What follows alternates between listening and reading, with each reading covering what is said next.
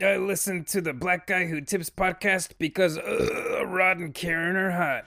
Hey, welcome to another episode of the Black Guy Who Tips podcast. I'm your host, Rod, joined as always by my co-host, Karen. And we are live on uh, Saturday morning, ready to do some feedback. Of course, this is the show where we talk about all the stuff that you had to say, about the stuff that we had to say throughout the week, and uh, it's just like a big old circle jerk, and we love it. Okay, every time. Uh, you can uh, find all the contact information for how to be a part of this in the show notes. Um, another way you can just go to like Apple Podcast and leave us five star reviews. We love those. We're gonna read the We ones we got and, and and and hug it out. We love those. Um, the official weapon of the show is the taser. And an unofficial sport What about? a bullet ball extreme extreme extreme um and of course we like to start every show off the same way and that's by on the feedback show. There are people who can give us money. They go to the blackguywhotips.com go over to the right. They got all these options on how to they can donate to us once twice three times a lady. And it's all like any amount that you want to donate and we give you a shout out um, to the choir because y'all are tithing and y'all are the ones that make this possible. You know, because if it wasn't for y'all, I don't know, we uh, uh, we wouldn't have a show because the first thing we ever had on the show was like donations before we even had premium or anything. Y'all like to do it.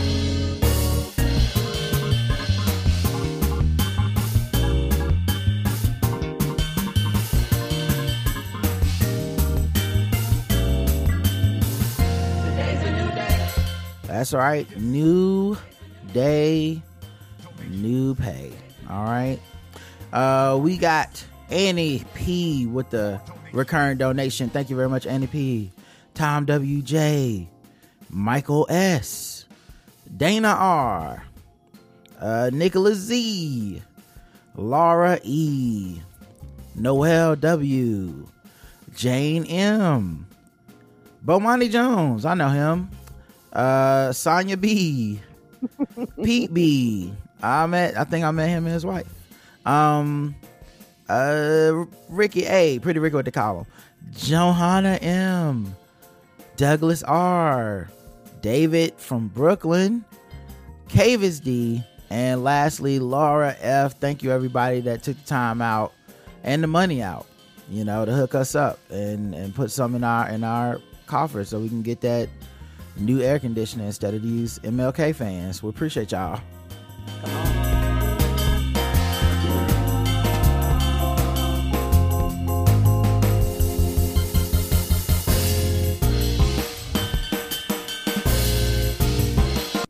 Ooh, all right. Yeah, we we done upgraded. Uh, our uh, pews now have uh cushions in them now, Mhm. so we ain't got to complain about your backs hurting no more. Uh, five star reviews on Apple Podcast. We got two of them. Um, love the show. This is from Picante Jenkins. Oh shit! Okay. That that that's in the same family as Pico de Gallo. Pico de Gallo Jenkins. Is, I, they, they cool too. right? y'all, y'all are cousins. Uh, Picante Jen- Jenkins is uh like the same the same family as the hot sauce that played in um the and one league. Uh, hot sauce Jenkins is his last name too. Uh, love the show. I learned and laughed so much listening to the show. Thanks, Rod and Karen. Thank you, Picante Jenkins. Just want to sprinkle you over everything. yes, I put that shit on everything. I just want to eat you with a spoon. Yes, I Um, do. Uh, always a good time. This is from Cali Star 72 says, Rod and Karen keep me informed and laughing out loud for real. Paying for premium is worth it, everyone. With five exclamation points. So you know Cali Star 72 meant that shit.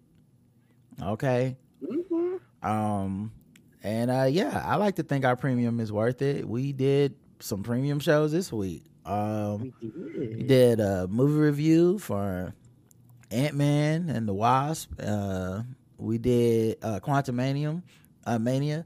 We did. Uh, I did two solo movie reviews. We did the sports show. We did the pregame. I mean, this is with me being in New York. This is with me writing on a television show. This is what Karen having full time job as well. Like we uh, we still put our foot in that premium every week, even w- with the situation the way it is now. So uh, yeah, those who pay for it, those who sign up, thank you because it means a lot to us. And if you listen on Anchor and Spotify, you sign up for the like just a tip where you get one premium. It's random, but one premium show per week in your feed. Uh, we've never missed a week, and we've never gotten a complaint, man. So you know, thank y'all that do that. Mm-hmm. Thank you. Um. All right. Uh, that's it for the five star reviews. Um, and now it's time to get into your comments and stuff on the episode. Um, that you know throughout the week on our website, you can leave comments on um the the the the. Actually, no, they took down the anchor comments thing, so the Q and A is gone.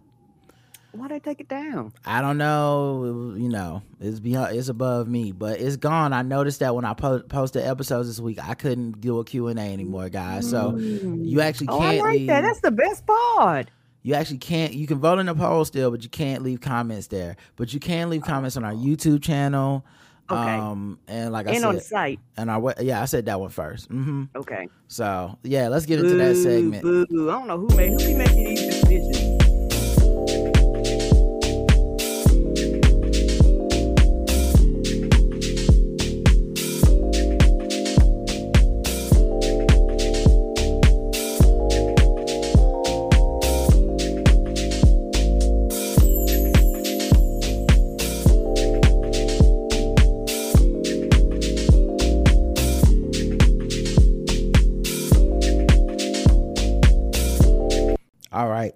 Comments on the website. Boo. Well, we the only people, with, with, with us and the tippers, the only people using it. I was like, that's not enough to keep it alive. I don't know. I enjoyed that. That sounds about right.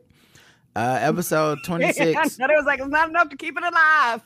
episode 2674 to be or not to be was the title and we got three comments appia from germany says i live in germany what hold up you been living in germany this whole time have you? You didn't even tell us. um and i live in germany was born in poland. I'm not a fan of either of the typical foods and that's a lot because i'm not a big meat eater. I like pierogi with mushrooms and sauerkraut. That is a polish dish. Um and from german potato dishes. Oh i didn't know sauerkraut was polish. I always assumed it was german. I learned something new today uh, when German culture is shown, if it's not something Nazi related, it's Oktoberfest or din- with Dinald and sausage. I don't know what Dinald is. It's not. It doesn't have an appropriate amount of vowels for, to me. Um, I don't, and I don't think I probably know what a pierogi is. I've heard of it, but I'm, but if you tell me, I'm like, who? I think it's a type of sausage. Sausage. I think it's a type Okay. of sausage. But Oktoberfest is something from Bavaria. It is a part of southern Germany and is of is U.S. culture. What and is as if U.S. culture would only be known as cowboy and rodeo stuff from Texas. But I gladly take it over the Nazi stuff. So okay, yeah, it's a, I think that's a good deal. You know, it's better than the Nazi stuff. I we agree Good trade off. uh, I have family members at different stages of social involvement. It's not my fault. I say stuff, but can always can't always argue to the max. Side effects: When a drug hits the market, you can can't imagine how seriously the side effects are taken to the level you might feel called religious. I have to report every side effect, no matter how ridiculous, in 24 hours. Oh, so somebody is like, my toes was jiggling. You like, well, got to put jiggle toes in the in the ad. Everything. My ears is twitching. What? Apparently, ears twitch, Right. y'all. and it just uh, they're like siphon deal may cause ear twitching, toe jiggling, and that's how that's why that part be so long. You got to report That's why that everything. probably so fucking. If one person said they caught it, you got to put it in the infomercial. Yep, booty itch, bleeding out your face. Um, like my patient thinks the hard drug might change, might have changed his hair to slightly more curly, for example. It is to the level of an obsessive brain, but I think it was different in the past. Wow, that's crazy. Mhm. So the drugs are at, at once not as dangerous as we think because they have to report every kind of side effect. But then also it probably have a balancing out thing of where it's like, how could you take too many of the things seriously in the first place if they're like might cause you know I'm saying like if all if if it could be anything, I wonder how they measure out which ones to take more serious and which ones to be like it's not the curly hair one. Don't don't put that one. I, I, this is my hypothesis. Probably going okay if out of all these people, eight ten percent say you know their ears twitch. Hey, we might need to take this seriously. But if we only got this one lonely person, we, we, we can't take the ear twitching seriously. Like you know, Mm. if enough of y'all say it- it's a problem, okay, you know, because some stuff you be like, well, how did that get on there? You be like, oh, you had enough people in the totality for them to be like, this is significant enough and affects a, enough people for it to be a problem. That makes sense. Uh, Yatunde says, not Nollywood catching strays, but you right. As a Nigerian, I could agree that Nollywood movies need work, but I still love it. Oh yeah, I'm not saying you can't love it, but come on, man. The Nollywood and the Tubi, that's y'all be taking a lot of liberties. They, they neck and neck. They on each other's necks. I clear they on each other's neck because I, I still haven't seen what was that movie that um came out that that NRR. It's it's I R- forgot the name. The the RRR one, or You know, on- yes, yes. Okay. I want to see that one because on everybody Netflix. okay, everybody talks about it, and I was like, every time I look at I look at the length, I was like, but it's so long. Yeah, me too. But um, that's Bollywood, not Nollywood. Oh, my bad. Yeah, Nollywood is Nigerian Hollywood. Ah, And, okay. uh, yeah, they they got they got some tube. Them and Tubi is they. It's neck and neck because sometimes uh, some of those get on Twitter and you be like, oh, what's this? Then you get to look and you be like, oh, okay. Right. Uh, do you watch movies on Tubi? Yes or no? Thirty nine percent of our audience, yes. Sixty two percent, no. There's a Um, lot. It's, it's a lot of people going down that Tubi rabbit hole just in one of them, just to be suggesting shit. I'm like, just what the fuck is that? No, I, you know, ain't nobody watching that. Well, that's the broke people on the website, but on Spotify, where the dollars reside, uh, it is twenty three percent yes, seventy seven percent no, because people with money don't have time for that. They don't need that level of Oh, poverty in their lives, so they don't watch that. they was they was like we we go past the the free shit. hmm Uh, so yeah, that's the polls, and then let's see if there's any comments on our YouTube. Uh, for this one, oh, oh, this is okay. Someone just said Sayida says, "Wow, Rod, congratulations!" I think talking about the possibility that you know I can have something submitted to be considered for Emmy. So it's a lot of steps, guys. an But award for me. you know You- what, you- my you- my I will make my ass a T-shirt. I was on the list to almost be nominated. Fuck that. Maybe I will make a t-shirt. Um but those are the comments and the poll. Um let's go to the next show which is 2675. I never liked him.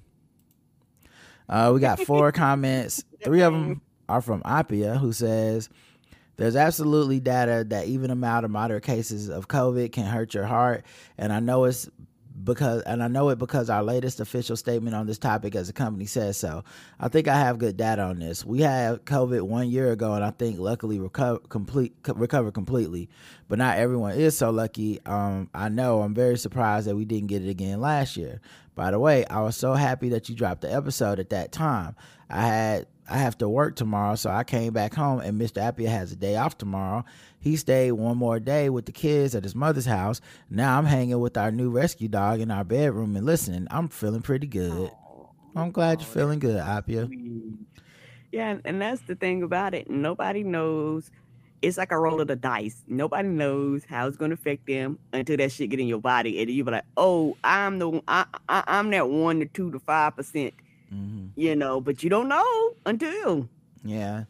I mean, I think it's just we don't even know what the percentage is for a lot of it, but um one of the reasons one of the only reasons that I know that, you know, COVID affects people's hearts and it's at a, such a high percentage and I the latest thing I saw, saw said like unvaccinated people particularly, but you know, who knows? I had to see more evidence and research on that, but but it mm-hmm. but it would jive. It obviously would make sense. But anyway, um, the thing is like, um, we know that if you're unvaccinated and you get COVID, it affects your heart. It can affect your heart tremendously, and then people who are vaccinated, um, they may get COVID, but it has less of an effect. Uh, so from like I said, early studies on their heart, um, and uh, the risk of the vaccine doing something to your heart is infinitesimally,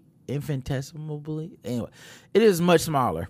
Uh, it is much, much, much smaller than getting COVID and it affecting your heart. You know what I'm saying? Like they'll take like the point oh oh oh oh, oh one percent of people that might have an issue with a vaccine and be like, this is the reason not to get the vaccine. But they'll never say the much higher percentage of people having heart uh, conditions and shit after having COVID is a reason to get vaccinated. It's just weird. Yeah, and also um, with this stuff, you know, people have um, allergic reactions to a lot of common shots, and they've actually made like alternatives to like some people yeah. are allergic to eggs and all types of shit. So if they don't, it wouldn't be surprising if they don't or are working on an alternative shot to be like, hey, you can't take this one. You know what? We got one. We, well, we got I, that's what I'm saying. Even it's not even an alternative shot thing. You know, it's like myocarditis is what they always try to bring bring up but mm. you're actually much more likely to get myocarditis from the being unvaccinated and getting COVID or just from getting COVID, period. Right. So but the argument makes no sense. Yeah, they'll take a much smaller percentage of people who get myocarditis from the shot and be like, don't get the shot. But mm-hmm. all the, they'll never say don't get COVID. They're like, our bodies can handle it. It's it's so crazy. it don't make sense. Your argument is stupid. Runner Raphael says, I look good, I feel good, I make love good. Aha! Somebody mixed that up with chicken, chicken, chicken song, so I can make it my new ringtone. I'm ready to bring back the funk. See, just like the brother Kane, I saw the end of the NFTs before everyone. Embrace the funk dynasty.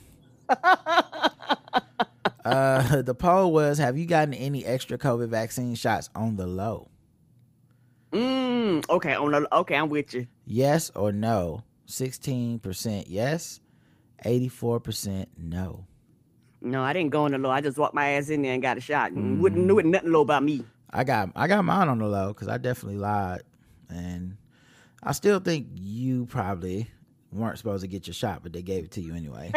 well, bitch, they gave it to me, and I went quiet, so it ain't the low. Mm-hmm. I, I went sneaking in the back door. I walked my ass right up in the front and was like, "Ticket, please." They I like, walked okay. in the front too, but I got it by surreptitious means. I say it's I say it's on the low. Um, Spotify, the poll was uh, the same question. Yes, twenty three percent got it on the low, compared to sixteen percent. See, these people got money, so they probably got on the low, like by flying a doctor out to Canada or something. Uh, and seventy seven percent said no. Uh, all right, let's go to for to be in them back rooms. let's go to the YouTube com- comments and see if there's anything for this one. So, oh yeah, Sayida says I liked y'all when I first saw y'all, so I'm a good person. I appreciate you, Sayida. Um, because you know the title of the show is I never liked them, so she liked us. she just knew. Sometimes people just know. Uh, the last episode of the week was 2676 cocaine.com. Uh, we had five comments. Ramsey D. Jenkins says, between Big Groove, Harry's music, technical difficulties, and mail order cocaine, five stars. Thank you, Ramsey D. Jenkins. And I gotta say, man, it's been a couple days since this episode and we talked about Big Groove. And in that time, I have seen a new video. It's a it's an old video, it's new to me. And it's from uh it's from Halloween and he dressed as Donkey Kong for Halloween. And so people were sending me or showing me this video like, nah, man, even this, you still don't think he a coon? And I, I, it was just funny to me because I was like, because obviously it's the same thing as the watermelon picture out of context. It's they're purposely picking the one video to be like, this all he do. But uh, when I seen the video, I, I had to go investigate and go to his his timeline or whatever on TikTok to be like, yeah, what? Why did you do this one? Because it happened after I was like a detective, like a coon detective. I was like, all right, so he changed his name to Big Groove, which means that it happened after um, he had. Uh, if his name was Big Groove, it's after he had changed his name. So that meant he had heard the Grooving Gorilla critique and was like, "Oh yeah, big. Okay, I'm gonna switch it back to Big Groove. I mean, I'm gonna switch it to Big Groove because so I don't want to be racist." Um, so I was like, "Damn, he still did the monkey thing." But then on his timeline, you could see it was October. Uh, it was in the late October, and it was like, "This is my gonna. This is for Halloween." And it was also the red silhouette challenge which or the silhouette challenge thing which of course of course his corny ass would do both it like it's so corny but he ends up um posting the video and saying it's for halloween so i was like oh i guess if it's for halloween i mean that's not really him cooning that's just uh, and, and and a lot of people was doing that uh, yeah. silhouette challenge. Yeah, yeah, exactly. So I was like, you know, not to be a coon apologist, but I was like, okay, it seemed like it seemed right. like it's not what y'all said. But then I zoomed in even more and was like, wait, October 22nd?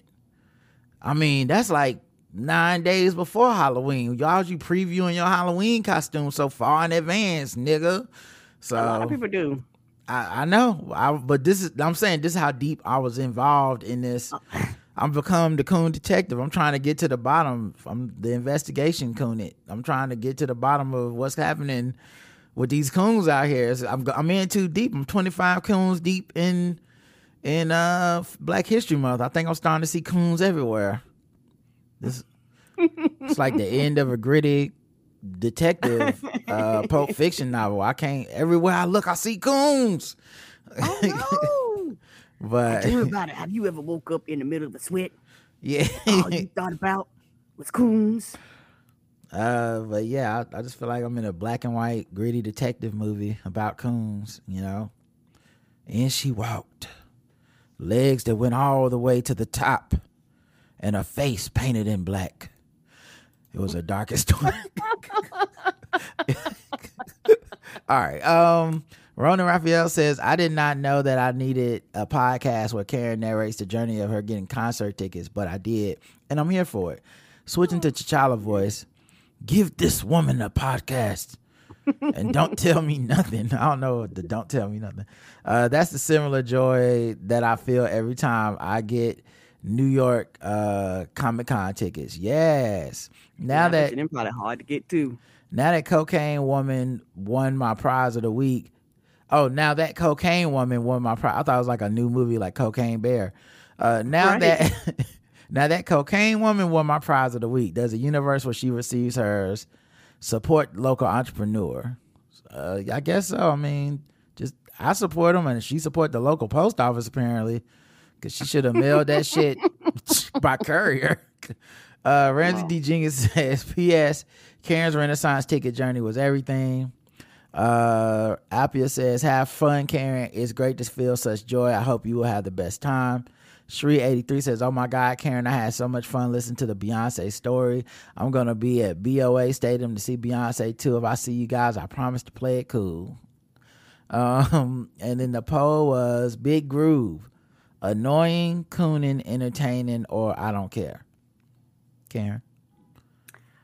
The truth, I actually don't care, but okay. he is entertaining.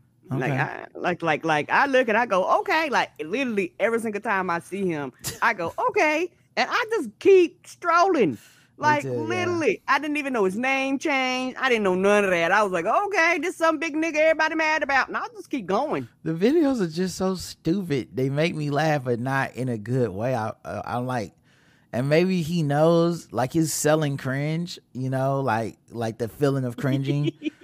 but it I don't know. It's funny to me. Like every time he, I just seen a video. Like it's starting to put it in my algorithm on TikTok, and I'll see like him eating just a big ass bite of cheesecake for no fucking reason, and then just dancing all in the camera and shit. And I'm just like, I mean, he found his niches. People will watch him do this forever.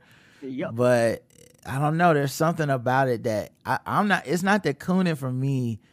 It's the hypocrisy from all these people that love this performative bullshit from everybody but this big strong black man. It's just very Everybody weird. else. you know? anytime you record yourself, it is performative. I feel like if he would have been like beating people up like Kimbo Slice or something or just whatever, or like that dude that walked around like, I'm Tyrone, I'm out to feel steal your bitch or whatever.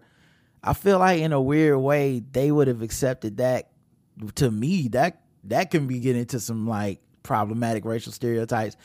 But it's interest I think they would have supported that more than they support him doing this goofy shit because he mm-hmm. does goofy shit, but then they pick the three times that they that you can take out of context of all the other times and be like, now if you only look at these three, he's eating watermelon, He's uh like, he's done hundreds of videos. Literally by now, I know hundreds of these little videos. So what are we talking about here? Yeah, but but I'm just saying it, it's not about even defending that. I'm just saying he, it, they can't see that by sharing only that and going back and forth and whipping each other into a rage that they're falling into the same bullshit. You know, because to me it's it's like if I had to vote, I'd say he is annoying. I think it's on purpose, but I'm entertained by his annoyingness, right? But like if I was in one of these places, I'd be like, oh, here this nigga go. like like like I'm not I wouldn't be I wouldn't be like, I'm gonna beat it. Like I my friends like Justin and Don, we be texting and they be like, I'll beat his ass and all this shit. And I'm like, first of all, you not beating this big nigga ass. Come on now. Mm. Oh, so what? The ancestors gonna guide your hands, like nigga. You gonna, you gonna get beat up by this nigga. He gonna start dancing and eating chicken and shit, and you gonna Right, and ain't nobody gonna hear the music. Stop that bullshit. Like I said, I- I don't want anybody to make me that mad. I don't want, I've learned nobody's presence is going to make me that uh, upset. Like it ain't that important. And I know uh, for me and knowing the, the way my mind ticks, uh, he walk in the room, honey, I be I'm gonna be too is busy eating my um salmon uh Caesar salad or some shit and be like, what? Why everybody looking who this nigga? And I'll be like, oh, that's that nigga on TikTok. And I'm gonna keep trucking it. Yeah, I think if I saw him, I would start smiling.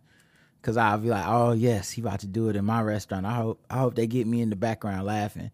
But um anyway, uh, the point being though, like they're just as much being whipped up into a frenzy.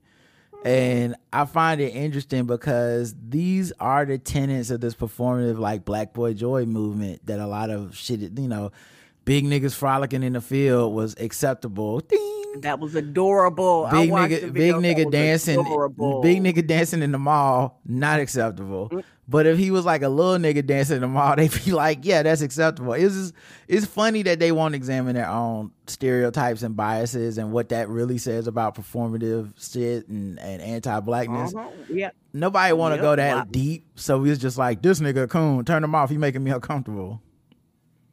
That's what it boils down to. He making me uncomfortable. That's what it boils down to.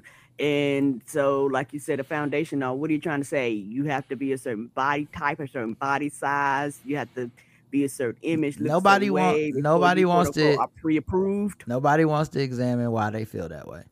Right. Nobody, because they watch other people do different. Sh- it's like when people get, well, people somehow get very annoyed by Lizzo, but never want to examine like too deep down why. It's just like, cause she be doing too much.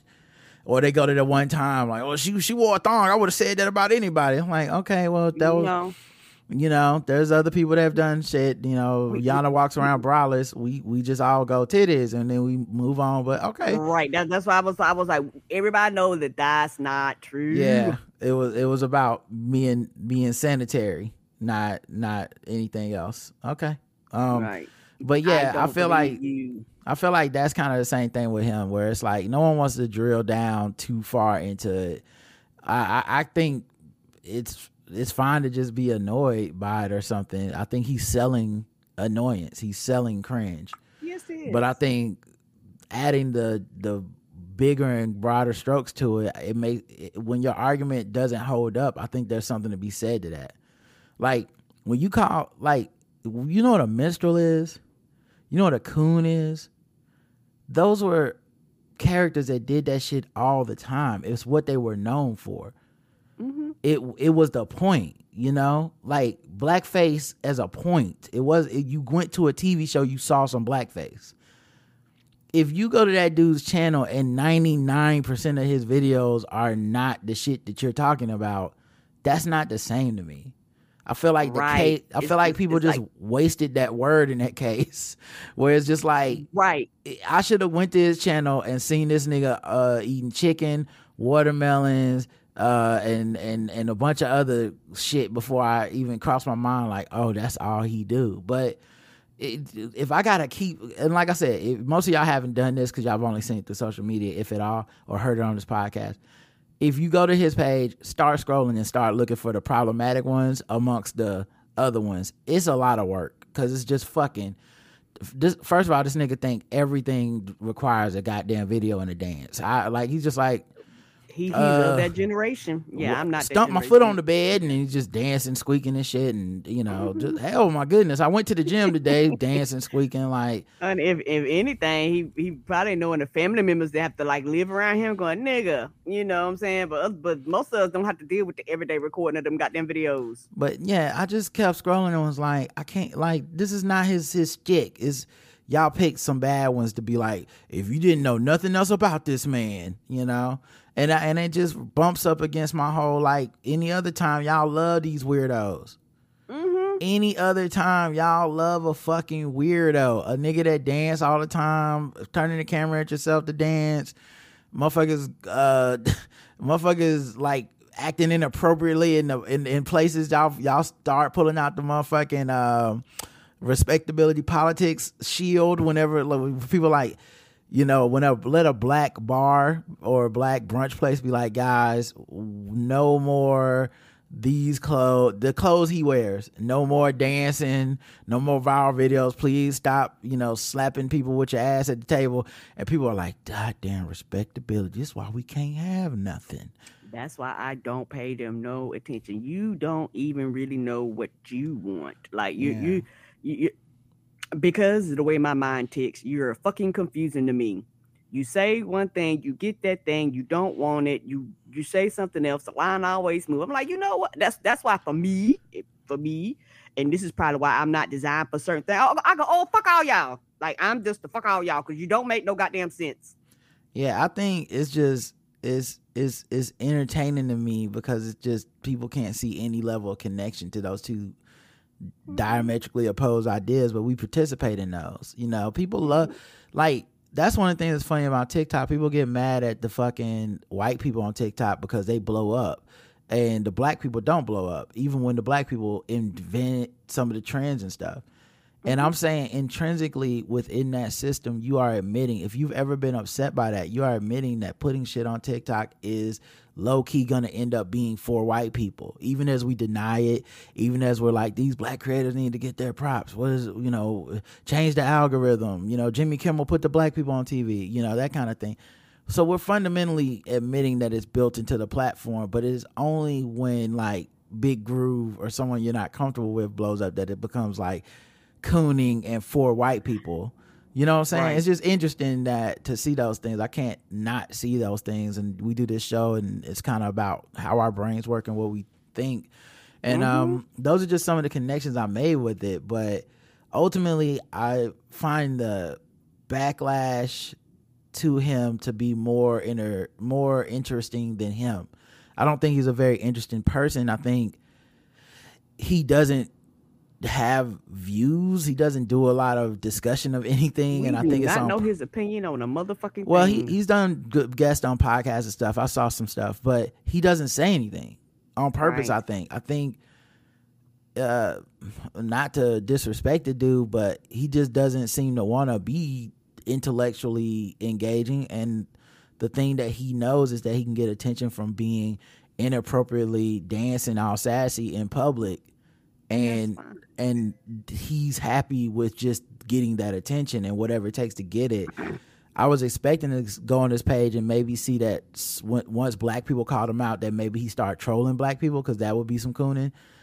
And I did, even then, it's like he just is thankful that the algorithm is putting him on people's pages um, in the most like you know 2023 social media bullshit of all time. Is just as long as I got your ear, you know, long as I got your eyes, even not even your ear. I don't want to make you think. Long as you're looking at me, this is good, you know, and that's what right. it seemed and like that, his formula was.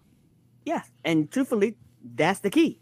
Like honestly, like he found the key, and everybody's getting mad that he found the key, the same key that other people are doing too. Yeah, it's just interesting. I like I said, I don't get bothered by the people um, who are annoyed by him, but it's just the coon point hasn't really been proven. It's just a vibe. yes, which yes, I yes, I understand, but it but we can like just admit that it's a vibe. It's not really any proof. Like he doesn't even talk, you know, like in a way that's supposed to be like I'm mocking blackness, but people don't know. I think people just say certain words and don't really know what it means. Anyway, um, that's enough of that conversation. That was very long. Sorry about that, everyone. Um, Why? It's our show. You're right. You're right. I'm not sorry about that. Um, mm-hmm. but uh, yeah, the, we got some comments on this one. Little Black Book 91 says, Good looking out on the Big Groove segment. Thank you. And Harmon says, I love Karen's enthusiasm. Um, Sayida says, Congratulations on the Beyonce tickets, Karen. And Carrie Moon One says, gave the episode a second listen to bask in the shared joy of Karen's excitement getting tickets. It's the little joys that count, and anything that can make your day brighter amidst all the madness going on right now deserves multiple listens. That being said, my soul sister, I got blessed with two as well, and it will always be my first ever B concert. As it will also be my first ever B concert as well. I literally. I literally did the same things that Karen described cheering at the phone as I counted it counted down to me and had my card details pre-saved on Ticketmaster the day I got the invite and didn't mess around once I opened it opened up for me quickly snapping up where I wanted to be. I will be getting my whole life in Detroit in July and on the and the de- only the devil can stop me from being there even then might have to snap his neck like Lil Nas X because what he not gonna do is come between me and enjoying the queen in person. Let's go. I'm trying to tell you. Let's go. We love to see it. Um Yeah, our, we do. That's all the comments and post stuff for the website. Um we have some voicemails. I actually think we have quite a few voicemails. Oh um, snap! Let's go. So, voicemails. Yeah, let me play some music so the voicemail while the voicemails uh.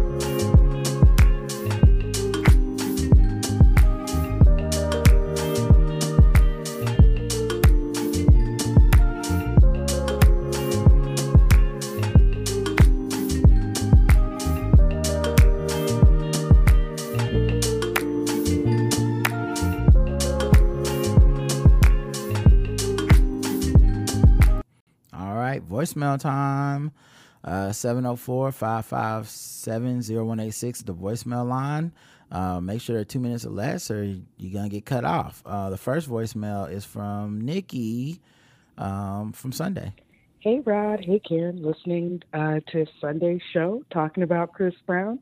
Uh, Rod, I'm with you. Um, I'm not. I don't agree with what Chris Brown does, but at the same time, I don't pay that man no attention but I look up and down my timeline and it's always divided. Like I have family, friends who still go to Chris Brown concerts. I didn't even know the man still tours or anything because I just don't listen. Partly I, it's a faux cop for me because I just don't listen to his music. Not, you know, used to because of Rihanna. Now just because I just don't seek it. And then, you know, I have the other people when he made that post talking about fuck y'all and all that oh well, fuck him forever. I'm like, oh okay, I, you know, at this point, it is what it is. And I am a black woman, and everyone I know who goes to Chris Brown concerts is black, exception of my one friend Carlotta. Very, very black adjacent. Only days black dudes been knowing her my whole life. Anywho, but they love them. A Chris Brown. Chris Brown sells out. Didn't even know that. And it's like how you said, where people are not mad at Haley, they're gonna be mad at Chris Brown. It's the same thing with Beyonce. Yes, I got Beyonce tickets. I'll be seeing her in Inglewood, California, September second. people don't like Jay Z because of the Lemonade album, but they love Beyonce, and they're mad at Jay Z. And it's like, well, why are you mad at Jay Z? She's not mad at Jay Z. They're still lovingly together, but there's people in certain podcasts I listen to who will shit on Jay Z to this day because he cheated on Beyonce, but they love Beyonce and Beyonce can do no wrong. But it's Right. like, but then why do you hate her husband? She forgave him. So it's always interesting that social media aspect of these quote unquote boycotts of people and you don't want to be mad at a black woman, so you'll be mad at that Right. black man. Um, No, she got cut off, but yeah, that's listen, that's that's on point. I think um like I said, whichever Bailey sister, or Chloe or Haley, whichever one worked with him, I just saw the video today on my feed on Instagram. And like if you see the video, it's very purposeful, like sexual chemistry and stuff between them in the video. Like it's not a Mm, it's not an mm, yeah. accident. She wants to be seen as a bad girl, More of an adult, more right? of an adult and nothing Mhm. sometimes the thing is very kind of low-key manufactured but um whether it's her people whoever decide maybe it's her desire to be seen as like the bad girl and the sexy Yeah, girl a- a- she right, and a sexual being, right? yeah in this video she like like gets close like they're gonna kiss and then it you know switches to her dancing and stuff but the point being she wants that she wants what mm-hmm. comes with Chris Brown. She wants to be associated with that conversation, whether it's y'all being like, I can't believe this, whether it's just us putting her in the same breath as Rihanna, you know, wh- whatever it is, it's a purposeful thing. And I think what'll happen is that people want to say, like, it's this is hap like someone's either like he jumped on her song unsolicited and made her make this song. It's like, no, it's just you don't want to accept that she don't agree with you that he's untouchable. You know? The other thing it made me think about is this. Um, and I feel the same thing is happening with this J.K. Rowling thing, but Nikki's call allowed me to be able to put it together in my head to articulate it. Not that it's the most profound thing in the world, but it's kind of like the way people hate Kanye. Um, and this thing with Chris Brown, this thing with um, um, th- that happens with um, uh, Harry Potter. You you're hurt because you want to love it. Right. That's what it is. And so you have to constantly express like a level of rage that is like, you know, so much spite to I think to subconsciously remind yourself that you are not to love this thing cuz something deep down inside of you loves things like this, you know. Chris Brown is the kind of thing that black women been loving since they were girls. You know what I'm saying? Like Mhm. like, you know, since boy bands and shit, you know. The even the idea of the bad boy is something that is like, you know, ingrained to like we should like this, you know. Even men should identify with the like Chris Brown is the cool bad boy kind of thing, you know. We love Bobby Brown for being the bad boy R&B even though he could he wasn't the strongest singer. Um so I think maybe there's something subconsciously where I have to boldly hate this person and remind it every single time because if not I'll weaken and, and, and forget and actually might tap in and like something he did or listen to something or something like that. And I think the same thing is happening with the Harry Potter thing. I think there's a bunch of people who are in community with other people and their their friends are going out to play this game that's a community based game and if you've been openly not fucking with uh Harry Potter properties or you know just not fucking with J.K. Rowling because of transphobia and stuff, if you've been doing that, it's gotta hurt to see your friends go play That- it that- to see That that shit sold like 12 million in copies in like three fucking days. So somebody buying that shit. yeah, it's gotta hurt to see so many people that are still in that universe, or maybe you're in that universe yourself, and now y- you know you've made this a big part of your personality and your online stances.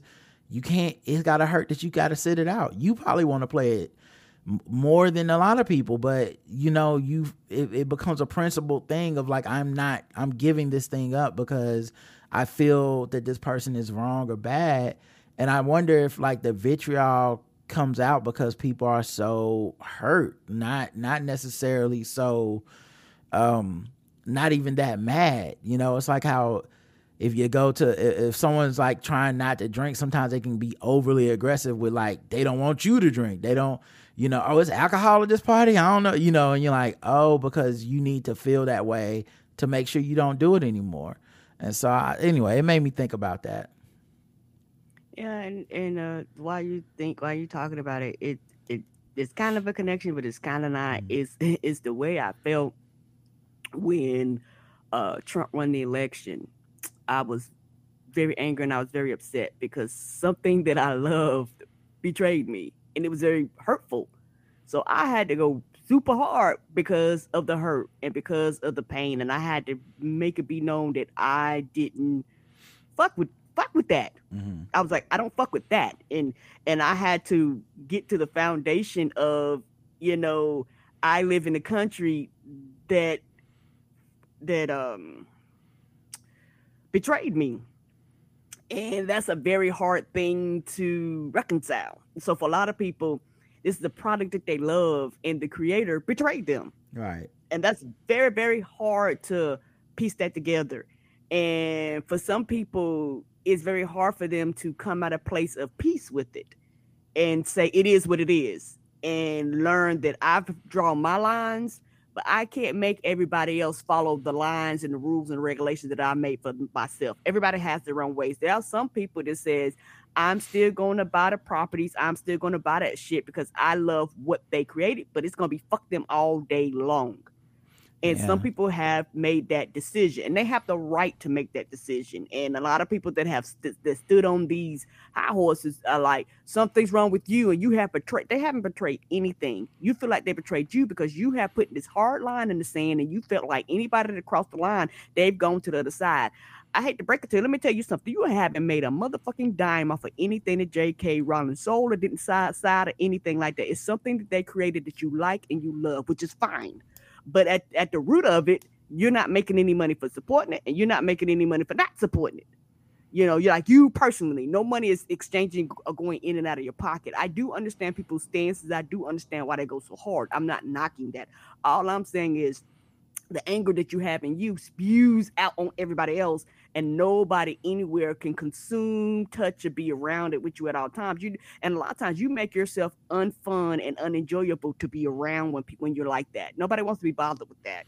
I think it's just something I've said on the show a few times, but anger is sad with no place to go, you know, and I think that's what I'm getting to is like I think people are so mad at stuff like Chris Brown, Harry Potter, whatever. I think it's because they're sad. I don't think they even want to admit it, but they're just very, very hurt because something about expressing that level of hurt that is really authentic and not not performative, but the the kind of hurt we don't like to admit we have inside of us.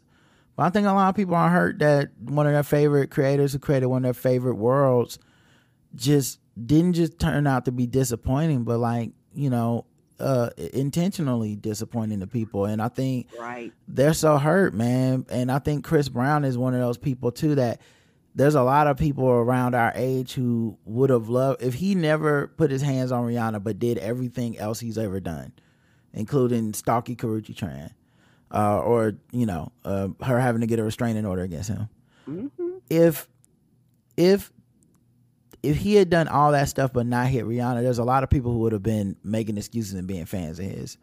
You know, so I think it's one of those things where because we've loved and excused before is what I'm saying, not because they uh, support those things, but because we've done the thing of like, I'm a big fan of such and such. They did something fucked up. Ah, I mean, well, was it really that fucked up? That we would have been still doing that, but he hit a very famous woman that people love, and so it just it's never gonna go away. But I find it interesting how much vitriol it is for him specifically, even after years of kind of being boring. Like the Karrueche Tran stuff has been a few years ago now, you know? So it is definitely like he's low key not been doing much lately. You know, um, d- like regular bad boy shit, like get kicked out of club or you know something like noise ordinance or some shit, but not like put your hands on somebody's stuff. Um, Right. for the most part, and I think you know that that that goes viral that people remember. But I just think you have to be angry at them to remember not to love him. You know, because he's he's cool bad boy that can dance, and he's of our generation. He's very popular, and there's still a lot of black people that do support him. And you got to remind yourself, I'm not like those blacks. I'm not going over there to support this mm-hmm. motherfucker. And so you get almost angrier than you would be just to, as a as a intentional reminder to yourself. Right. And you start copping pleas and things because at the end of the day, you do love this thing. you know, and and like you said, it's the sadness that that, that enrages the anger. You know, it's like you're sad, so that sad, like I say, it has nowhere to go, so it turns into anger. And mm-hmm. back to what I said before, I was sad. I was sad that that I was let down by my country. I was sad by the voters. I was hurt. I was distraught, and all that did was turn around and turn into like a fueling flame, you know. Because I love this country, and so it, it- you know, it- it's a mind fuck. Like you know, people won't admit that, but that shit is a mind fuck. And unless you are really willing to get to the foundation and the root of the problem of why you're angry and why you're mad and shit like that, you're gonna forever be enraged. And um, not trying to be funny, the body is not built to stay enraged all of the time. It's just not built for that. There has to be a balance. You can still be mad and upset. You can still be stern about it, but you know, just to be in that constant uh, level of enragement is not healthy. Yeah, I think we're having kind of two different conversations about the same thing, but I, I understand what you're saying. and I am, I do hear you, and I am listening. Like I don't want you to think I'm not, but like I think the Chris Brown yeah, shit is yeah. different. Like I don't think it's like even the betrayal of a country type thing. I just think it's like a parasocial. It's like parasocial love, but turn out the other way. You see what I'm Okay, saying? okay. Like, Mhm. like Yeah, making it- him it's- almost it's similar but different. yeah, So I get you. like uh, yeah, Mhm. I would say what you felt after the election was the rage, but for completely different reasons, um, to a certain extent, you know. Um, but yeah, this anyway. Um, uh, shout out to to the people that still don't fuck with him. I've never fucked with him, so I'm still taking the points. If you of the kind of person that gives out points for folks that don't fuck with people that are bad people. I, I, I get the Harry Potter points because I, I never I only saw those movies uh, and never read a book. I've never uh, played a video game, so y'all owe me some folk hot points for that too. I'll take them all. Um, next voicemail. Hey y'all, ahead, this I'm is sorry. Rachel from Missouri. I was just calling. I'm listening to I Never Liked Him episode from Sunday, um, the 19th, and y'all are starting off the show with COVID talk. And I just wanted to mention in Missouri, at least, um, they just said the other day if you got your last shot before September 1st of 2022, you're eligible for the next shot. And everybody is basically eligible for the Oh, bivalent booster at this point. Um, I just happened to get my fourth shot August 30th, mm. so I barely squeaked by on that one. Um, so I can get my sixth, my fifth shot any day now. And I was sitting here listening to you talk about how you lied, Rod, to get your shot, and that you've been rejected a few times. And I was sitting here thinking, is that a is that okay to do? And then I was like, wait, when I went to get my first and second shots, I was an essential worker as a social worker at a psych hospital. And I was prepared to lie to get those shots, whatever I had to do. Now, I didn't have to, and I haven't had to, but I can't be judging you because I would have done the same thing. anyway, proud of you guys for keeping on with the Ah. coronavirus news and for being positive on people getting their shots and staying healthy, wearing their masks. Uh, thank you. Thank you very much. Bye. Thank you, Rachel. And I'm not even sure I had to lie. What I'm saying is I was I just lied just in case.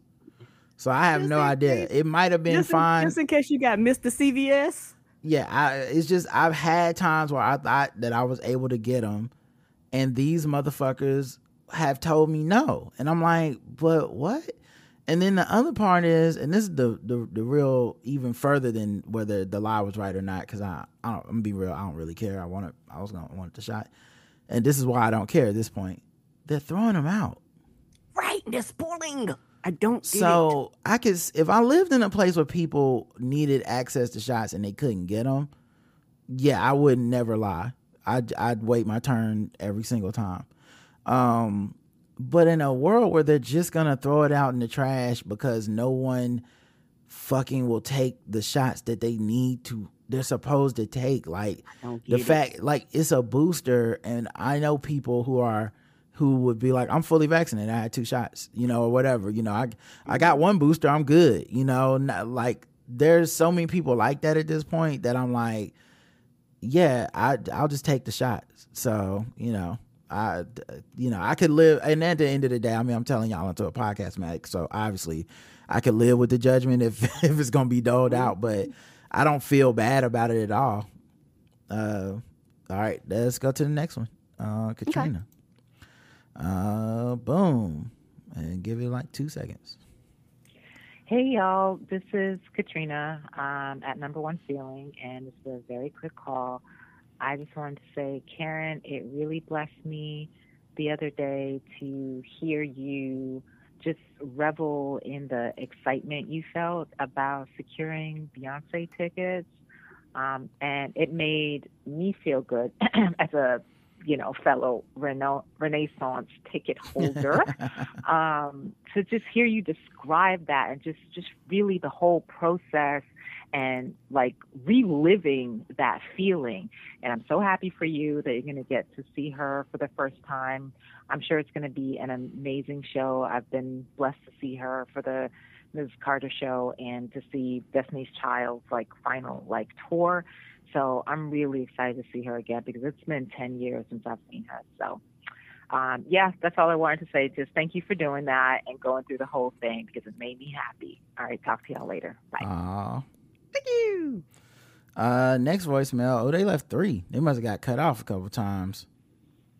Had something to say.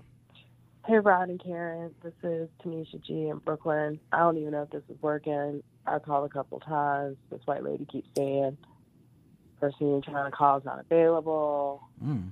I don't know. I hung up a few times and I realized, oh, that's actually how voicemail works. It's been that damn long since I've been on Mm. voicemail.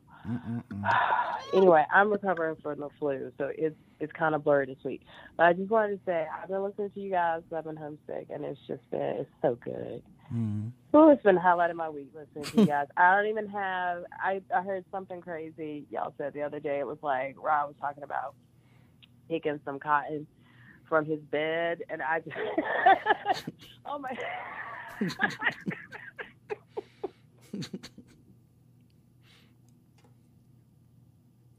Oh, did we lose Ooh, her? I had to mute her Oh. for a second. Anyway, oh my God, that just had me literally dying because that is what I've been for like almost two and a half years. Then they had us go back in the office, and it was like as soon as I went back in the office, got COVID twice. Now I got the flu. So Mhm. what are we what are we gonna do? Anyway, I wanted to tell you guys if Karen comes back up, you need to check out this show called Hip Hop Conscious Unconscious. It's at Fotografiska in Midtown. It's amazing. It's just hip hop photography the last 50 years. It's so beautiful. Ooh, I cried. sounds And it's just something I think you guys would enjoy. I love your show. I hope I didn't get cut off. Thank you so much. Keep doing y'all. Oh, thank you. And then she left two more messages. So I don't know what happened after here. So maybe it's butt dials. Let's find out. We'll find out together. Okay, this one is blank. So we're gonna go with butt dial for this one. Okay, maybe it's one of those Oh, these original might these might have been the ones where, where, where uh, uh, they they called it was like, who is who is this lady? Who the white lady? Hey, Rod and Karen. This is Tanisha G from Brooklyn. I decided I got to use a timer because I don't know. I can't even tell if the last time if it was cut off, if I was doing too much. So I'm going to try and be succinct on this message. I was calling in because I love you guys. Y'all are just so fucking phenomenal. You are helping me get over being ill this week. It has been amazing listening to the shows. I did want to comment though. I left a five star review and it is not there. I do not Mm. know why. I can't explain the sorcery behind where it went, but I'm gonna try it again. I hope it goes through because I want to make sure y'all get your love. Yay! And then also, I wanted to say, go check out this photo exhibit. It is a it's a history of hip hop. It's all 50 years of hip hop from the origins to today. It's called Hip Hop Hip conscious unconscious. It's Okay, at yeah, I heard of that. Museum. It's a photography museum called Photograph For at Midtown. F O T O G R A F I S K A. It's in Manhattan. And I'm telling Right. you this, Karen, come up, fly, get on a bird, come see this because it's so beautiful to see black people lit. These these images are just like amazing. They have actual artifacts, like old mixed tapes and stuff. I'm not gonna give too much away. I'm gonna just tell you it's the most glorious thing I've ever seen about black representation, black culture on display. It is phenomenal. Like I literally cried up in there how beautiful it was to see us. But I say all that to say it's photographs, so you ain't even got to be deep with it. Because I know Rod ain't trying to be up in there all day analyzing and trying to get all deep with Mhm. it. You don't even have to get deep with it because You it's get me. already there. Please go see it, and then when you go see it, talk about it on the show because I know y'all just gonna be so excited about it. Put your mask on, go see it, okay? And thank you so much. I love you guys. Keep doing you. Take care. Oh, thank you. Thank um, yeah, and I I also am gonna make a ma- I'm gonna do a museum dis- uh display thing that too uh before I leave. It's gonna be in Manhattan. It's gonna be called Hip Hop Conscious Unconscious, and it's gonna be about like a bunch of coons that in hip hop that hate rap. And we just gonna put, you know, like Jason Whitlock up there when he was on Oprah, you know, stuff like that, and different angles of pictures of them. It's it's gonna be dope. So make sure y'all show up to Hip Hop Conscious, Unconscious, uh, coming later this month. Uh, Karen, what were we gonna say? I'm I'm sorry you got sick, baby. I'm glad you're feeling better. And yeah, people forgot. Uh shout out to the regular ass flu. Hope y'all know it's still out there. It was like y'all must have forgot. And the flu was like, hey bitch, I'm still here.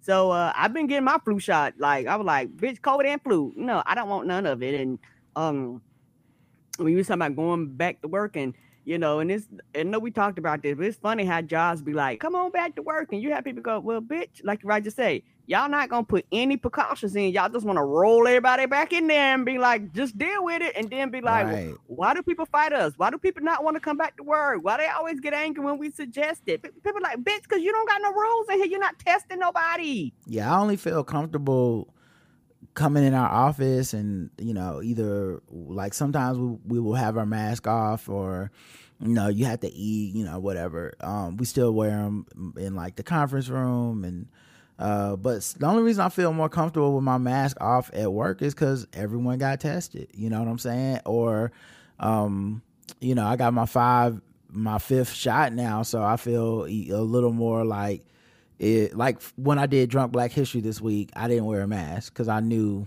coming in it wouldn't have been no fucking point of so many people and you're gonna be on stage and stuff and you just accept the risk of that moment, you know? Like, you know, if we go to a Hornets game sometimes it's like, you know, am I gonna eat my food, take my mask off? Yeah. But you know, there's times where um if it's too crowded I, i've just kept it on you know so some of it's just vibes but it helps that a lot of the numbers are backing up that it's falling and that we're no longer in this like peak moment that the uh, shit even the peak they thought was coming during the holiday season didn't come uh as high or didn't jump as high as they thought it would jump. So i think these are good signs and i've never been a person to try to discourage people from following science or stuff. So that means when science is good, we should also listen to it. And so right now, the numbers seem to be low enough for people to go back to like some more normal stuff, even though it's in the winter, even though we're mostly inside, it's still the numbers aren't jumping back up like they were before this, which is a good thing. I'm I'm embracing that. I hope one day we we get to a point where it's not even uh, uh it's not where where it's like the flu or something, you know, where the numbers are lower, but who knows, you know? So, but uh yeah, I I appreciate we appreciate the, the the call. We got one more voicemail is from Miss Barnes. Hi, Rod and Karen. This is Miss Barnes. I missed y'all so much. But oh my God, I had to tell you this this episode that happened to me. So I was running around doing errands one day during my lunch, and I stopped by Popeyes because I was starving. and I ordered chicken, fried chicken, and I ordered sweet tea. Mm. Got my food, got my sweet tea.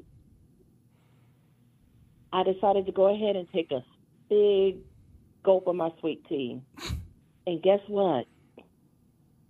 It was unsweet tea. Oh. How am I supposed to digest my fried chicken with unsweet Mm, tea? mm, mm, mm. But I know one thing. Arby's would never, Right. They would, ever they would never have out sweet tea. tea when I order sweet tea. They would never have any tea. That's all I wanted to say. I love y'all. Have a good day. Yeah. Yeah, they because they would never they wouldn't they would never have any reason to not have sweet tea because that's the same sweet tea from the day they opened the restaurant because nobody's buying any. So they only had to make sweet tea one time to as a cover for the drugs. So I mean, yes, if you like 375 day old uh, sweet tea, sure, Arby's is your joint. Go ahead, hit them up. That's hilarious. Popeye, you see how Popeyes ran out of sweet tea? That's or well, it's Popeyes. They probably just served y'all. They probably just served y'all whatever you they wanted, but they might run out of sweet tea sometimes because they have gonna get what we got. they have customers. She did leave another voicemail though. Hi, Rod and Karen. This is Miss Barnes again.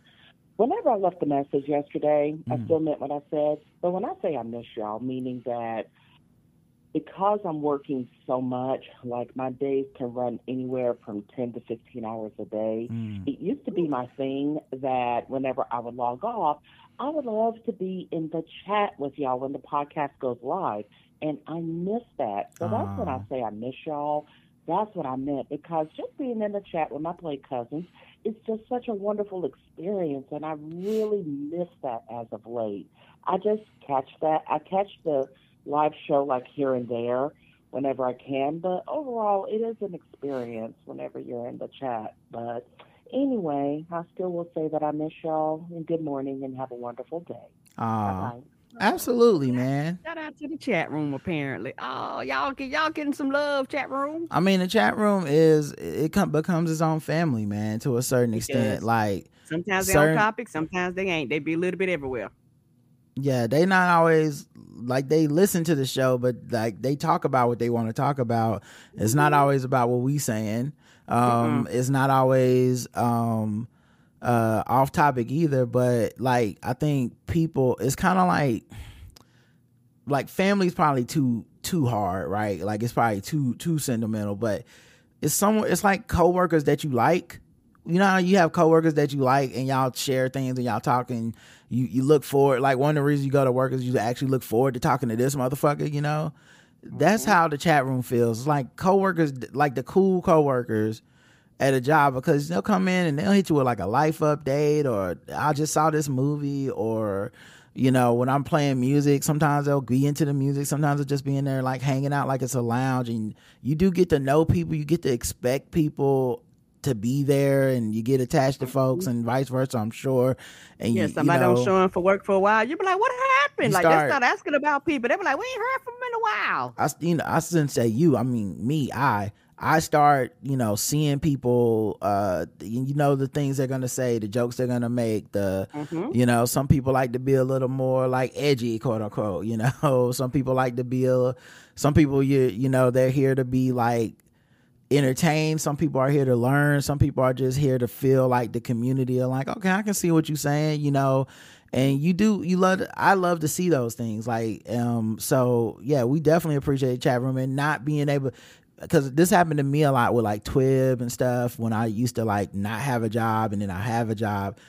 You know, I could hang out in the chat room when I didn't have a job, and once I got a job, it's like, oh, I kind of do miss the community of this, but I got to know people from that chat room. There's certain names to this day that I associate with like Twib's chat room, and I I re- I remember liking them in Twib's chat room. Uh, June from Harlem, um, uh, uh, Olivia from, from Chicago in Chicago. Like, there's people that I'm like, oh, I, my fondness for them goes back over a decade, and it started in the chat room. So you know, it's absolutely real.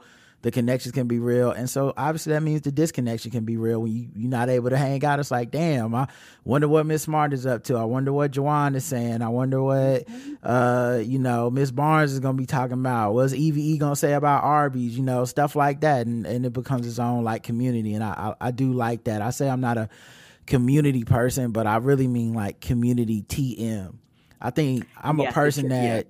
Creates community wherever he goes in a way because you know people people uh, like me. And so i'm gonna always be part you know hope and i like people that are cool people. And and i think you naturally start to blend it all together if if, if you you know if you're if you're the right kind of person.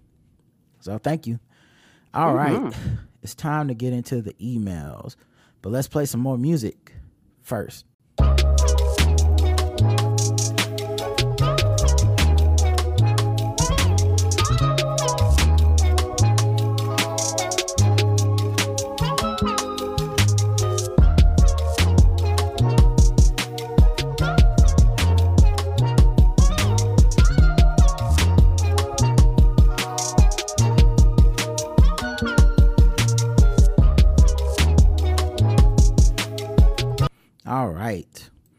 almost at the end email Oh yeah, we almost at the end. Uh, We probably end up saying this on the uh regular show, but uh shout out to the people that came over to Drunk Black History. Uh like I said, a lot of people in the chat. A lot of these same people chatting right now was over there with me in the chat room. They couldn't get to they couldn't get to the big old New York City.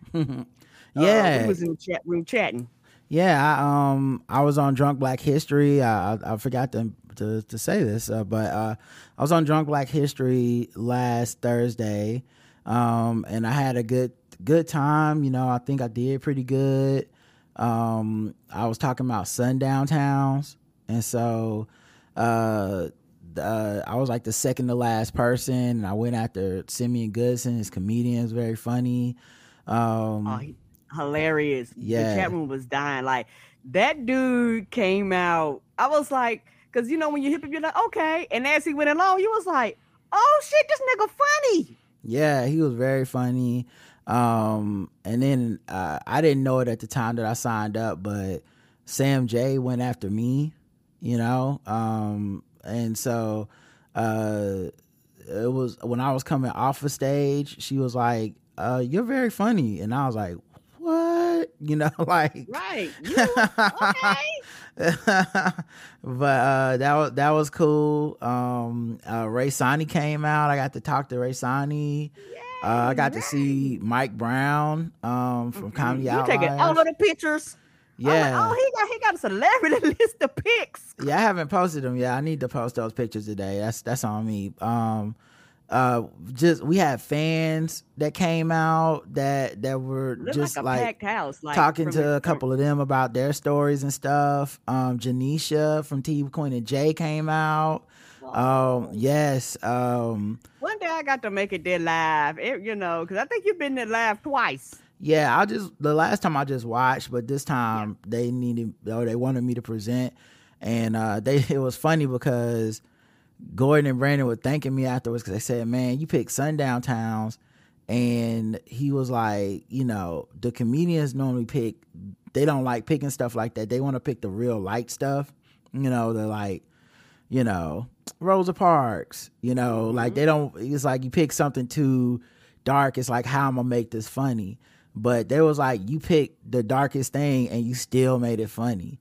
And I was like, mm-hmm. thank you, you know. That's your sense of humor. Yeah. you, you find humor in the darkest things, right? So I it was like to me as soon as I saw that when I was like, yeah, that that's the that's what I want because I think you know racism is stupid and that's where the comedy comes from is just how fucking stupid like what's stupider than a, a town where you treat black people with the same rules as vampires you know that that's so stupid like if I'm a evil black monster, I'm gonna be evil and black at, your house painting it. I'm gonna be evil and black at when it's seven thirty. Like it's not no difference. Ain't nothing gonna change that. but uh nah, so um, you know, and Ray was just so complimentary. She was like, You should do stand up. You was so comfortable on stage and and uh, you know, since it was all kind of off the fly, like they had a guy come on stage and they bought us more shots and stuff. I was, you know, I was like, I don't know, maybe if we were up here, you know, in on the regular, maybe, but it, it seemed like Yeah. a lot of work to to do stand up and be good at it. Yeah, it does, and uh, it would be one of those things where uh, this has just been my idea. Be something more controlled, like, hey, we do, you know, the black guy who tips, and you know, we'll do five minutes of rod warming up or some shit like that. You know what I'm saying? Mhm. Something like that versus, you know, you just going full fledged. Because one thing about our audience, and and and I love them very much, they allow us uh, uh, doing bad jokes and failing. I mean, you're you're great, but for me, no, me personally, I'm terrible. I'm terrible at the puns. I'm terrible at the jokes. My shit don't make no sense. And y'all niggas quit. it- y'all niggas uh, keep encouraging this corniness. So I just keep coming at the box. And some, sometimes I hit it at the park. I be proud of myself. I'm like, that was funny. Rod be rolling his eyes. I'm like, nigga, I don't give a goddamn. It is funny. Let's go. Yeah, so um but yeah, and then um like there were- there was just fans that also were just from Drunk Black History who didn't really know me or probably even Oh, our show and they were like, "Oh my god, I love I love that. Like, oh, you got a podcast? I got to listen to it, you know." So like that was that was cool. Of course, just getting to hang with Gordon, um, Tati, and, and Brandon was fun. Like, I it was, um, you know, just seeing them and catching up with them about life and stuff. And they're all you know in show mode and about to go live. But it it was cool, like how each of them like branches into their different like part of the of the of the machine. You know, like because Tati, Tati is with us over in the chat In the and chat, things like right. that. So right, and so there's a there's things that you know they would let them know, like when Brandy was talking and they had the music for us in the chat, the music kind of overtook his voice, so we couldn't hear it. So for her watching, that's why she was like, "Hey, y'all need to turn this down a little bit because the people rock Yeah. listening live can't hear can't hear them talking to each other." Yeah. So yeah, it was it was a lot of fun. I thank everybody for coming out. I hopefully didn't forget Mhm. anybody just now, but I met so many people and there were so many people that, you know, specifically came over to, to say hey or came over to, to do whatever and um oh and um fuck uh, Herbie um um who we know from Three Guys On um oh let me actually make sure that's right um not Herbie it's um god damn it before I fuck up his name um comedian that we love that we know for a long time. It is scrolling scrolling scrolling. Courtney thank God. Uh, Courtney Farrington. Woo Herbie. I'm thinking about bitches leave Courtney. Herbie. But uh yeah Courtney. I met Courtney uh um who Oh, we know through three guys on. Yeah and he's in the air Yeah, fryer we- collective. We've only done virtually. Like there's a lot of people like we've only met them virtually. Yeah, so like it was dope to the the the to put a face to a face and um uh, and I, like I said I need to post these pictures. I, I I'm gonna do that, guys. I know y'all want to see me living for the city. I'm gonna do that. But uh yeah, it was great to to to, to hang out with them and um I, I like I almost forgot to talk about it, but yeah, it went a lot better than than I think even I imagined. Like I you know went through it in my head how I was gonna do it probably a hundred times before I got on stage, but like it went plus i was had been drinking so it wasn't gonna go as clear as i would have liked you know? But it, i think it went pretty well even despite the drinking so um glad people had a good time. I hope y'all could hear us in the I chat room and too. The stuff. crowd look crunk and everything. One of these days I'm gonna make it make it up there live. yeah nah it was, it was super cool. I was i was glad to meet all those people. Um no i didn't have crown. I had uh rum and coke. I just had rum and coke and then a, couple beers. So i didn't ask for anything keep specific. Um mary writes in to our email. Episode 2675 regarding disney going back to four days a week. Well, after two glorious years of work from home, I'm now officially back to the office three days a week. I say officially because although last year we were supposed to be back three days a week, it seemed like no one was really enforcing it. However, Right? You don't enforce it, people don't go. That, that's what the study shows. Studies be like, if y'all don't enforce it, people are like, the fuck I'm coming in here for? Then ain't nobody else here. However, at our review in December, it was clear that management was now making it a hard three and would be enforcing it. They also let it be known that we were lucky it was it wasn't even four days a week, and that the only reason it didn't go to four was because bullshit they be got like, you ought to be lucky you got a job. You be like, okay, I guess. You know you're not making nobody happy. and the only reason it wasn't for Um, uh, was because they got pushback, not from staff, but from higher level execs and partners. A couple observations in the transitory year or transitionary transitionary year. Um, sorry guys, this marijuana is kicking my ass all day.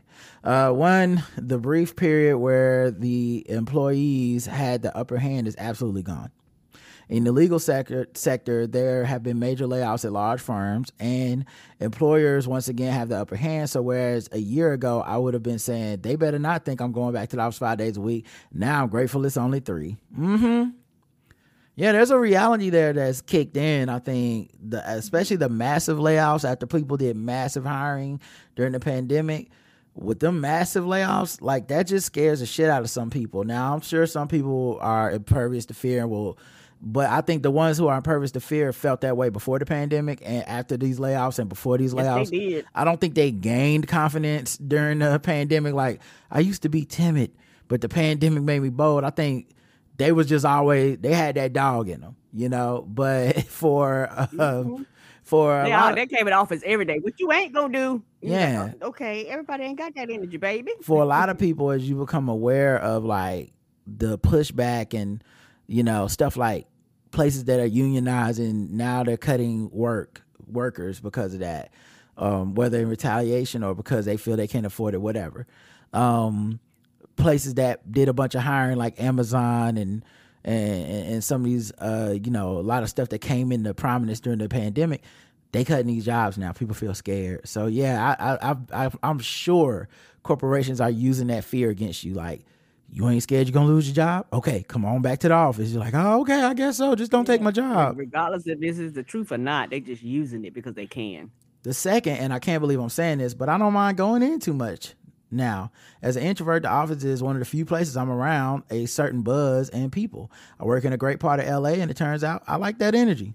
I work around very smart, ambitious people, and it's an atmosphere that is catchy. Listen, the drive still sucks, so I only need this vibe two days a week. But they making me have it three. LOL. All this to say the workplace is once again changing. I've had to as well. Thanks again for all the great shows, Mary. Yeah, I think that was one of the things I liked about basketball. As an introvert, it's a controlled place where I can see people, and I do like seeing people. You know what I mean? Like I don't think it's uh, I don't think it's a thing that is um. I think when people think of introverts, it becomes like you know the most. It's the same way they think of extroverts. The most extreme example, but there's Right. uh, there's all kinds of gray in the middle and and sliders to one side or the other. And I'm just at a point where like I'm good around people as long as I kind of know there's a beginning and end, you know? Right. And I'm good around people as long as there's like an environment that fosters like discussion and stuff like that. I'm not good in a it's in a situation where it requires yelling and partying and loud music. It's it's like the it's like a sign telling me to go home, you know. Um you know, it's like uh, when there's music and you're already kind of we're uh, we're a foot away from each other and we're both using our highest voice to communicate and I already have like a soft voice by nature so when it's hey man oh, what you, you, want to get into something after this and it's always no for me listening. yeah it's always no for me There's always no right. I, like, I, I don't even want to be in this. I don't even want to get into what we're already into. I'd like to get back Right. into You- a small area where we can talk. Uh, you know, any any place where it's like loud, lots of alcohol, loud music, so you don't talk is just not my jam. You know. Right, and you know, you look up and you know, Roger could be gone.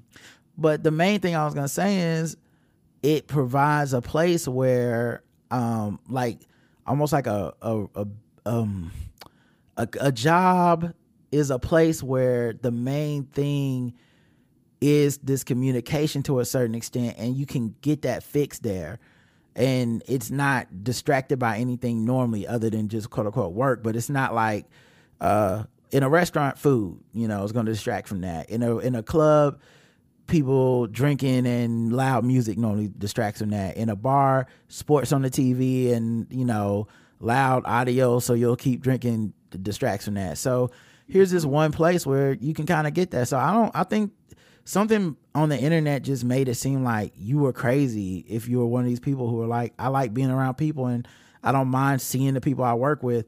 They just make it sound like you're trying to kill everyone with COVID and you're part of the capitalist upper class. you it's like problem. it's like no, I just miss people. I don't want to be mean to y'all, and I'm not trying to force anyone to come in so I can make them come in. But if the policy says we got to come in, I'm one of these people that maybe it'll help with my depression and my anxiety to be around people for a little bit. There are people that even do stuff like um, entrepreneurs who work at home and work by themselves will set up time to whether Zoom or in person to work with other people around them because it helps with their productivity. There's studies that show that, you know.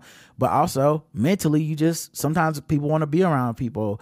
The internet just skews agoraphobia. It just skews to the most extreme cases of we don't ever want to see another human being, and that's not a real reality either. Mm-mm. Um, yeah, we need people.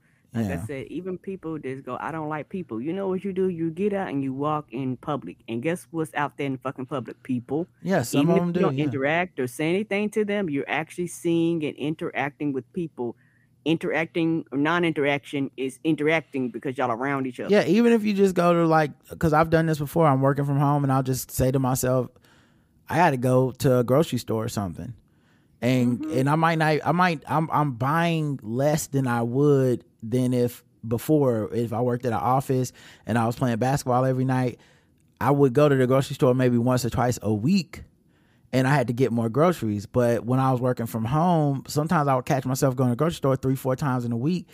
And it, and it would be like the grocery list would be like bananas, uh, a couple apples, some you know, some, cheese. yeah, and it's simple like shit, yeah. yeah. But before it used to be like I'll go when I'm out of fruit, not when I'm out of bananas. You know that, and so I think I think a few people went through that, man, and, and you know Mhm. I think you know I, I I just think at some point it became like we're demonizing the people that admit they might need to see a person every once in a while, you know, Right. and they don't and no they don't mean their grandmom or their you know they going to set up a play date with a kid they just mean like even if it's just my coworkers I I like to see a person every once in a while, you know.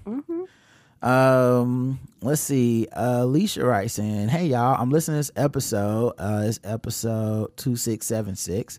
Um, and I was compelled to write y'all an email. I wanted to comment on two things. Number one, Big Groove, and two, Karen finally getting them motherfucking Beyonce tickets. First off, Big Groove. This, that nigga gets on my damn nerves. At first, I wasn't quite sure why. I just knew he did. But when Ron said that old boy was doing super extroverted things and gave him secondhand embarrassment, everything clicked. It all made sense. Seeing his big ass dancing and make it makes me think about all the VBS vacation Bible school counselors. Oh my God and team building leaders that I was subjected to as a child. Yo, you know what you just mm-hmm. reminded me of? I don't know if y'all had this in y'all area of the country. And Karen, I don't know if you even remember this at our school, but you she made me think of what he reminds me of kind of the power team. You remember the power team? Maybe it was, hmm. maybe they only did it for the boys, I but don't think you know that may have been something that they only because I don't remember that. Don't ask me why I don't. I just don't. the power team was these Christian, but they couldn't say it because it was a public school. They were these Christian, like purists that put all their sin into bodybuilding, right? It was like so so basically they would encourage the kids to be fit but low key, you know, in a Jesus name.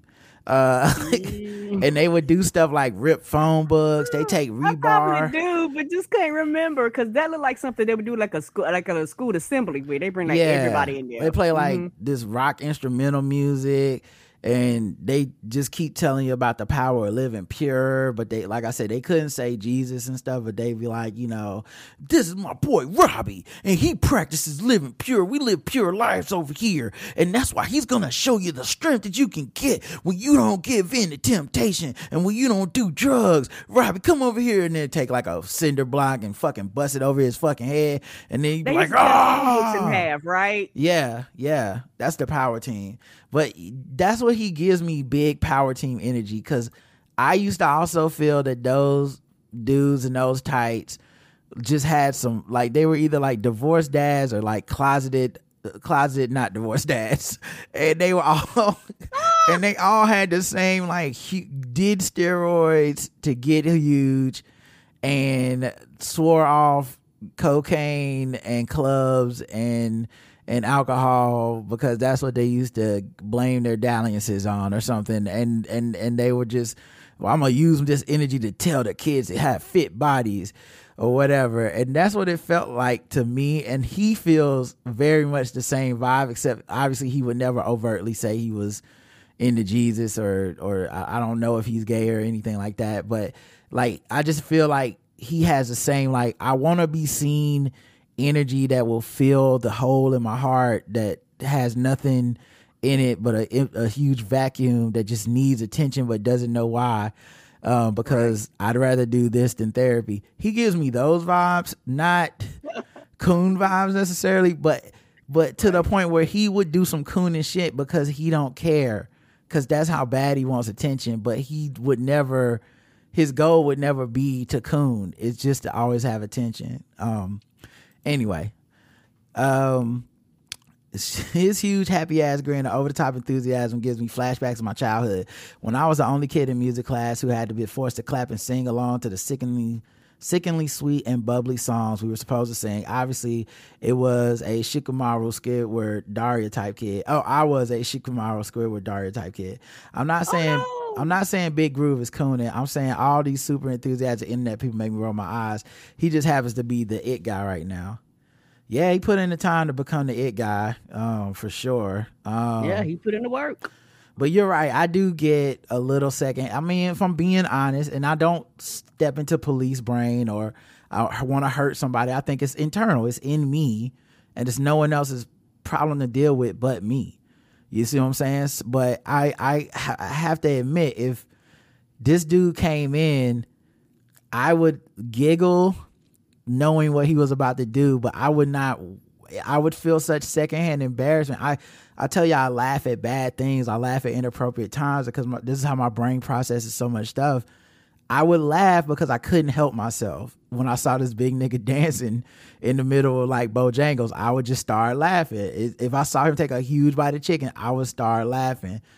But that but at the same time i don't i wouldn't be mad at him or need i'd be like laughing because i'm annoyed and it's stupid but i but i just don't i guess i just don't get that so much vitriol pointed towards a dude unless people want to admit that there's something inside that's causing that much vitriol uh, because there's got to be something to more to it than he ate chicken three times.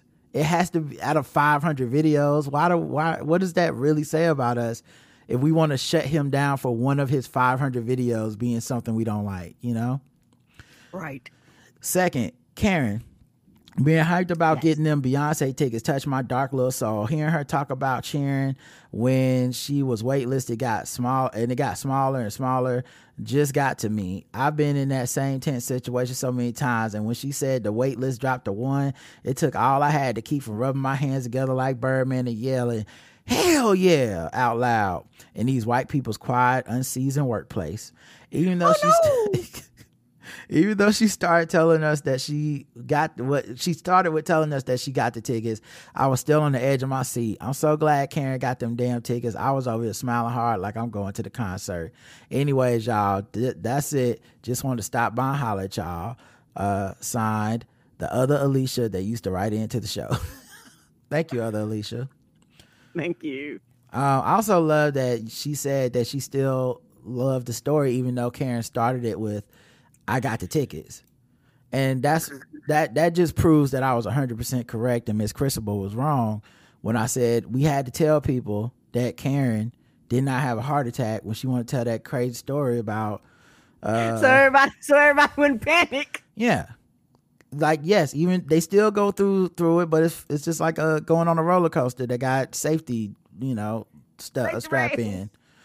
Uh Theron says, Rod, I was discussing the train derailment with first of all, why is this stuck only to me? He's Nobody else. Nobody else. Karen, beat it. Beat it, bitch. Rod, I'm talking to you. No ladies. No, no, no ladies in the house. you could t- That's hilarious. you can tell so much by how people address the because you know we've been doing this so long and and you know you pick up on the trends there's the mm-hmm. spell my name wrong people You know, that's I, I like just picking on Rod a little bit. That's funny. Just spell my name. There's the people that make sure to put Karen's name first. I see you, woke squad. I'm with y'all. Okay. Come on through, Wokes. They they they love to be. They know because keep in mind everyone that writes this does know that I'm gonna be the one reading it. But they Karen, we don't care. right? You know, there's a people that like the flowery, you know, Sir Roderickton, and you know, there's a people that um that uh you know the formal just Rod and Karen. You know, like like there's the people that combine the name to Rodrin or K Rod. You know, there's all this, you know, and I love it all. Is what I'm saying. But every once in a while we get one of these. It's just like Rod. well, I'm like, oh shit, what am I in trouble? What happened? It's like, Karen- listen, listen, listen. I'm serious. yeah, Me, me, me and you, just me and you, Rod. yeah, Karen. This ain't got nothing to do with you, baby. Go and get out Ain't the got nothing to do with you. We about to get into some real shit right now. we, we about to get deep over here. Right. Okay, you got it. Right. I ain't mad at you. I was discussing the train derailment with several associates, and I told them I didn't feel sorry for those people. I said that they got what they voted for less government regulations. This is the America they are voting for when they vote Republican. You will not have clean air or and water. You will not have the safe roads, highways, and railways. So when the guy at the town meeting said that the rail company thought they were stupid, I said yes. You voted Republican. Just my two cents. Theron. Uh, Georgia going blue. Uh, well, so here's the thing. I'm about to say, Here's the thing. We live in North Carolina. Right. We technically have gone red in the national elections a couple times in the last eight years. If motherfucking train derail, it's not gonna be like, let me skip to just the Republican houses. It's fucking everybody up. Right. And especially with a train derailment and lack of regulations, it's probably fucking us up. Yes. Environmental racism. is- they not rolling nothing that's gonna fuck the shit up over in the white area of town. They're not doing that. I mean, it could happen if there's just no blacks. Okay, so that's how it can happen. But and and poor white people get they they deal with the shit too. They just normally are too racist to see it. But I'm just saying, Right. it's just not as simple as like red state. Everyone in there deserves whatever happens. And but I feel your righteous rage and anger and mm-hmm. at the indignity of it, and at the fact that it is a proliferance of people that you know, not even proliferance. It's it's a proliferance or they are subjugating the vote of other people so hard that you really got people living under bondage in a lot of these states that have to deal with this bullshit. Right. And 'cause- so- 'cause my, 'cause my thing is, what about the people that didn't vote for it? So fuck them. Yeah, Like, you that's know what, what I'm saying? saying. That- yeah, Yeah, there's people that are impacted and go, bitch, I didn't vote for that. I didn't ask for that. I would I would have preferred the rules and regulations. So, So fuck me, cause these motherfuckers got their votes through.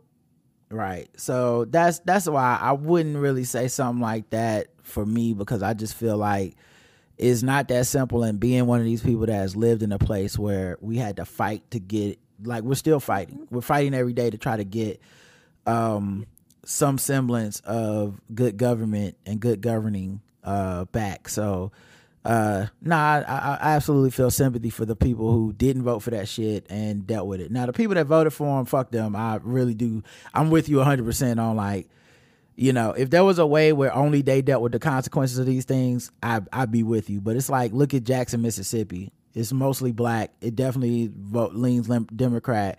But enough red has been spread throughout that state enough voter suppression is happening in that state enough apathy of voters is happening in that state that Jackson, Mississippi pays for the sins of everybody. And that's that's the the the, the Republicans that pull the strings often make sure they're insulated from it. Yeah, and it's also one of those things as people who have lived in the state where you go to sleep and they decide to cast a vote overnight. You wake fucking up and at five something in the morning you hearing about how they passed laws that you didn't get a chance to vote, wasn't on anybody's board or anything like that. Like like why am I being punished for some shit that y'all decided that y'all had to be up at fucking 3 a.m. when y'all knew nobody was gonna know this shit, wouldn't allow people to come in and protest. And the shit was so last minute that you waking people up in the middle of the night to vote. Like, you know what I'm saying? Shit like that. Like for somebody who lives in a state like that, and a lot of times you know, and I'm not saying you in particular, but a lot of times people that have this mentality live in live in these utopias, or they think it's utopia until it's not no more. Where you know everybody just kind of goes and uh, and everybody just kind of votes the way that they think they should vote. So you've never had to deal with the oppression of you know people just coming in and yanking shit and doing whatever the fuck they want to do, and you just consistently having to fight. You know, because like people like me going, I didn't vote for the shit. Why am I getting punished? Why do I have to suffer? you know you know where, where's my voice you know type of type of thing and it becomes very very frustrating as people who have to live with the consequences and the repercussions of those stupid motherfuckers like we actually no matter how much they don't want us here. We are here. We have to live and go through this bullshit together because of their stupidity. Yeah. So yeah i'm with everything karen just said. So i think that's probably why we might see it different. But yeah I, like i definitely feel I definitely feel you though. You I know, like I sometimes I have to remember, you know, because I be so angry, and we have made uh, so much of what happens with um. We made so much of what happens with uh, politics, national or seen from like a state level, that we lose the civilian, we lose the um, you know we we we end up losing something where it's like oh the individual who is affected by this of course i would feel fucking terrible you know that this individual is having to deal with this shit especially if they didn't really do anything um that, that where they should be uh feeling this way you know like i don't want a person that is living in jackson to pay for the sins of alabama at all knowing that in the most cases Alabama at all ain't letting them vote at all, you know. Um, right. And yeah. I'm about to say, and also what one more thing uh uh with that argument and and like I said, I do understand the anger, don't get me wrong, but what another reason why I push back heavily towards that argument, what are you saying to the people that didn't vote for this move? And that kills me. Like mm-hmm. I fucking get enraged when people say, just move. Well, bitch, do you know how expensive it is to move? Would you like it if somebody came and changed all the rules and all the regulations where you say and you get mad and upset and they be like, well, bitch, just move. No, I don't want to move. I live here. Why do I got to pack up? Why do I got to leave? Why? Why should it be on me? Why? And you know, and I know that's not your fault, but but that's one of the things that enrage me when people say this. Like, why do I have to move? It's easy to tell somebody else to pack their shit up, pack all their belongings up, leave their family and friends, and just their move. Like, like, like, where you're not gonna deal with this shit anywhere in this motherfucking country because there's white people everywhere. So you might not deal with it to the extent as they do in the South, but you're gonna deal with this at some form, shape, somewhere. And so it's very frustrating for the people who didn't vote for this who don't want to deal with this, who don't have the resources to move. And even if I had the resources to move, bitch, I might not want to move. I might love it here. Why should I have to suffer because of their stupidity? Yeah. I I couldn't could not agree more with what you just said. Like like I said, it's just it becomes uh, I I knew when I read this, I was like, oh yeah, okay, it's gonna Karen's gonna go off. like as I was reading, I was like, yeah, this is not good. This is not good, you know, because it is one of those things where like there's an anger that we have being here and experiencing right. this shit, and you know, it's it's it's hella frustrating, and you can't really do much about it. Like, so to have people kind of mock your plight when something fucked up happens because the white people in your state are controlling who gets to vote and shit it, it, can it can you know it can really strike a nerve as I think you know you just kind of experienced striking a striking a nerve here. Like I said, I do understand the the foundation of what you're saying. Yeah, I would agree if only this impact them. A hundred percent agree, but it yeah. just does not just impact them. So that's where my pushback to that whole argument comes in because everybody didn't vote for this shit. Everybody don't want that shit. Right. There's some people that's like, the fuck is this? And every time they come out, what do they get? They get beat, they get suppressed, their votes get stolen, they keep fucking redlining. It's like, what do you do fucking against that? Yeah. All right, last email, I believe. John says, Everything old is new again. Good morning, and Karen. I forget which episode it was, but you were discussing school battles to erase black history, CRT, wokeness, etc. And I just wanted to mention an amazing book titled Mothers of Massive Resistance White Women and the Politics of White Supremacy that I'm currently finishing up. Oh, I know they be talking about them daughters of the Confederacy up in there. Uh, it tells the history of how white women became the bedrock for a lot of white supremacist activism slash organizing, start starting just after Reconstruction into the 1920s, and then really becoming a dominant force after Brown versus the Board of Education and the fights over school integration. Yeah, that was a point I wanted to get to in the sundown town thing that I didn't. But there were more sundown towns after Brown versus the Board of Education, like not less. So Brown versus Board passes in segregation more towns say, you know what, no niggas after dark. Uh, man, it really is hard to overstate just how much white America lost its shit over the Brown ruling. A lot of stories take place in your home of North Carolina, but some happen in my home of Pasadena, California. Yeah, yeah, that was a bar that I had to that we ended my segment on, but I, it really just came to me uh, as we were talking. But uh, America is a sundown town. Like it, it didn't matter what you could be as far north as Oregon and Washington, and there were still laws that were governing black people's bodies in a way that was not the way black white people's bodies were being governed. And it just it, there was no place to escape it. The whole place got got rules, you know. Uh, but he says, um, uh, and the final chapter is about Boston and the freak out of a busing in 1970. So it shows how this shit is, was everywhere in America. Anyways, really highlights just how much of what we're seeing today is just an extension of fights that happened a century ago. Yeah, because one thing you don't really hear a lot of historians and black people talk about when they talk about the Great Migration is they were migrating for sure, but white people were already in all these places they were going for the most part. And many white people got to those places racism intact you know, part of the appeal to those places is it's a place where whites only to them. You know, and so even as they bring in these labor forces, even if they bring in these people that just also want freedom, there's like this: we need to fuck these people up. They, in my mind, the paradise I was coming to in California was one of in, up until this moment. It was for me and just white people like me. Uh, fights over textbook and curricula, pushing the, for whitewash narratives of slavery, construction, civil rights, pearl clutching over white kids feeling guilt in classrooms, claiming black history is brainwashing, couching white supremacy in framings of nationalism, patriotism, restoring America's greatness. Yep, yep. Uh, using fear and communism, socialism as its dog, racist dog whistle, and fear of white genocide from miscegenation. Yeah, like white women be locked up. Like people.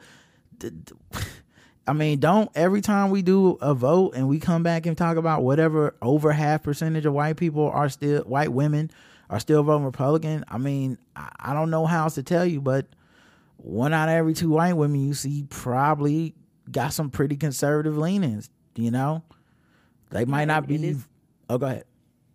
I'm about to say, and and and and, and what's so fucked up about it is a lot of the oppression came from their men on everybody, and they happen to get the punishment. Their quote unquote punishment and wrath was not as bad, quote unquote, but it's still punishment. And then they can turn around and the oppression, the little bit of oppression that they feel, they lash out towards everybody else, you know, because yeah, you, you vote for this, but yet we are a country that not not until the 1960s could women open up bank accounts. We are in a country that not until like the 19 like 70s or 80s women could have um uh, uh, credit scores and shit like that. So, you know, what are we talking about here? These same people that you're voting for would not allow you to open up a goddamn bank account. I have family members that were alive and grown women that could not open up a bank account. That's why when people go, when people reminisce about the past, about their grandmama staying there, well, bitch, she couldn't have no money. She couldn't have a motherfucking thing in her name.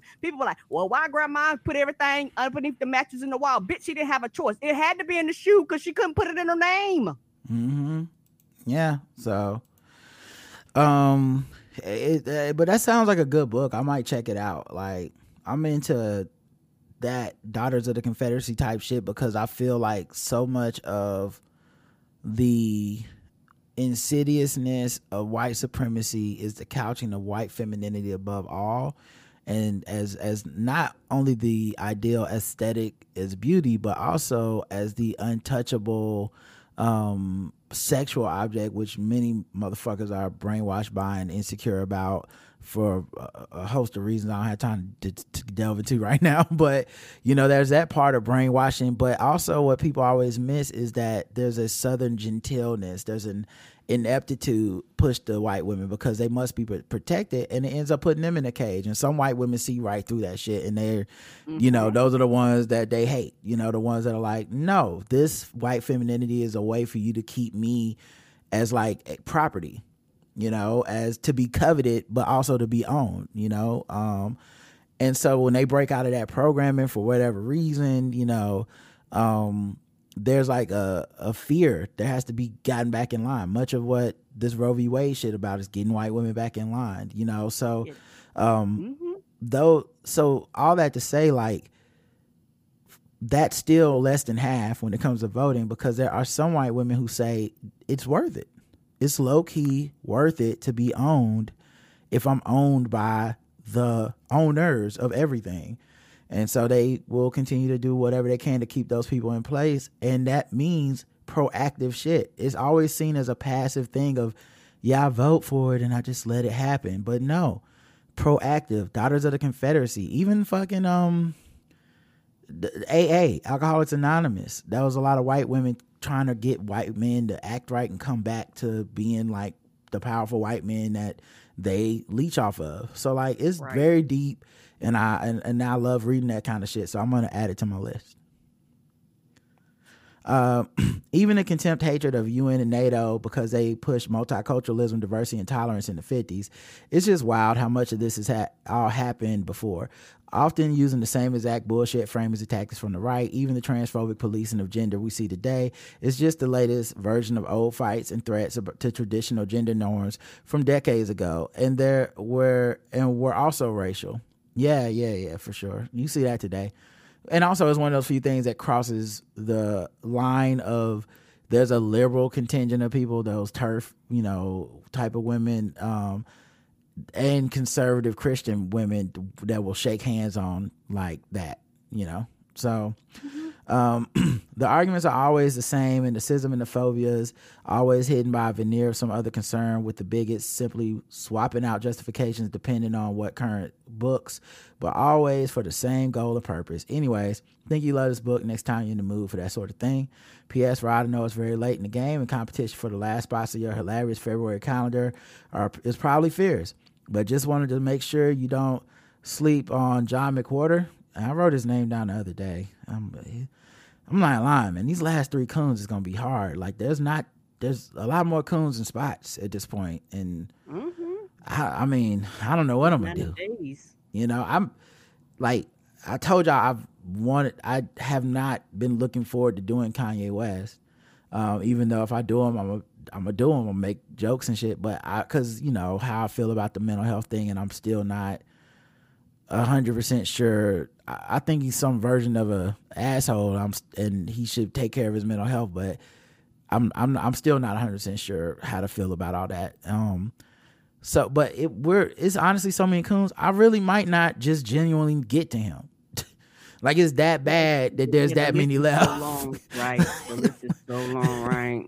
Um, but but uh, yeah, there's only like three days left and uh, yeah, like like Mary said, it this next year. I mean, it ain't, ain't, like it ain't gonna come around again. I know. Um, but yeah, John McWhorter, of course, who has a top a top top Times op ed praising um De- DeSantis' actions on Black History AP curricula. God, I hate him. I fucking hate that guy. I hate that guy. Uh, spoiler: He argues that maybe DeSantis is right, and that stuff like the 1619 project is too biased and doesn't teach both sides. Ugh, this dude.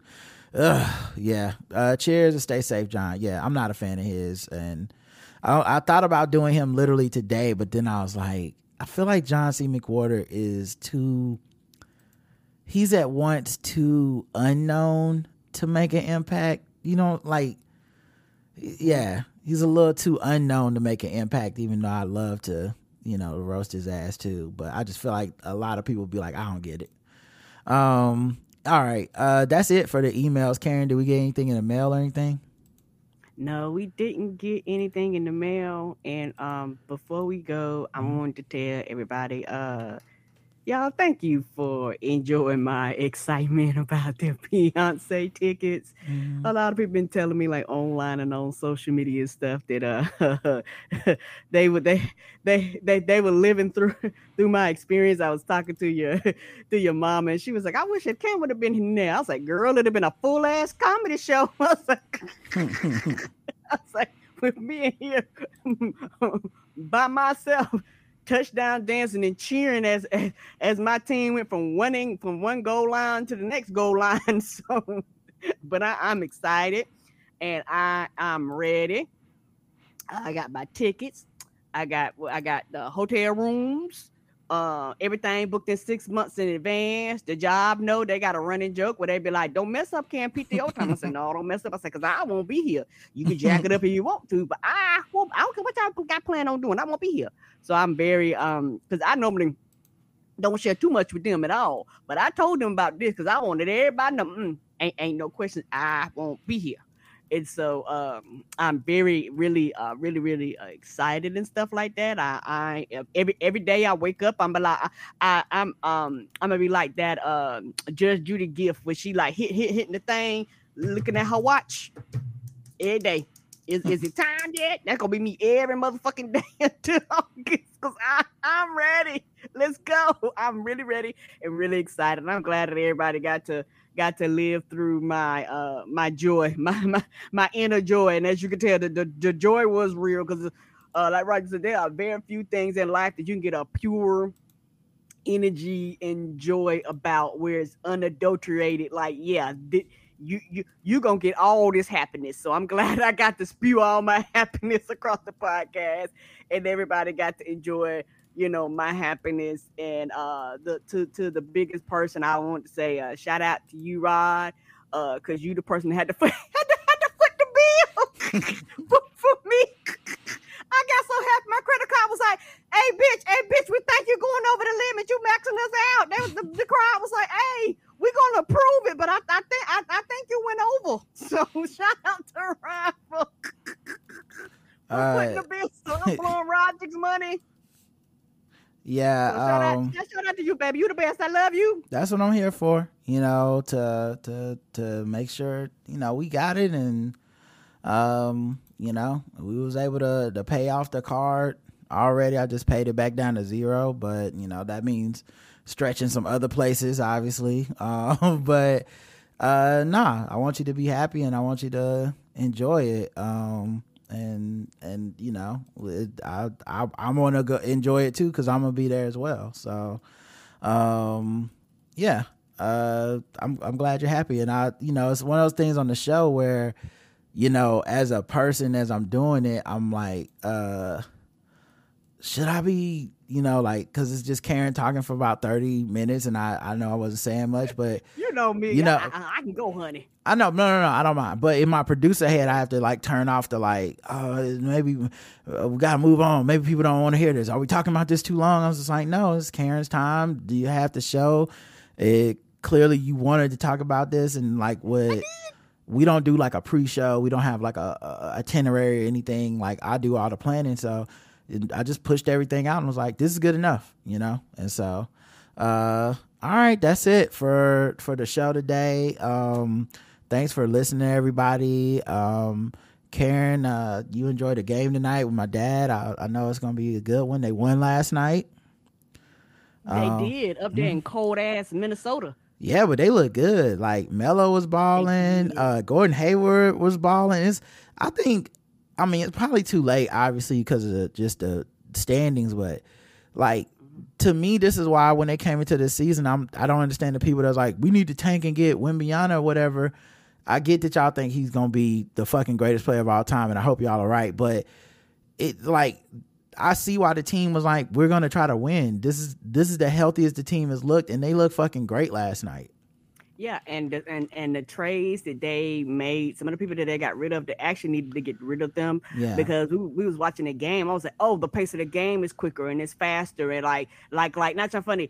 This is the team the reason why they sold out season tickets for the bottom levels. Like like this is why because this is what people wanted to see. Yeah. And so we only got like 20 something games uh Mhm. left and I think about 15 to 20 like the bulk of them at home so I last Yeah. like because we had the the most on the road schedule of any team uh before this. okay the, the first half okay Yeah. so i'm looking forward to like the games because we got i got like a game tonight it's miami and then it's another game monday it's the pistons Mhm. so you know so i'm looking forward to going to the games and, and enjoying myself and stuff like that. And i think when you come back it might be like one or One two or more two, games yeah. before the season ends. So i am um, i'm looking forward to that. And you're right they looked really really uh, good last night. It was a fun game to watch. It was a fast-paced game to watch.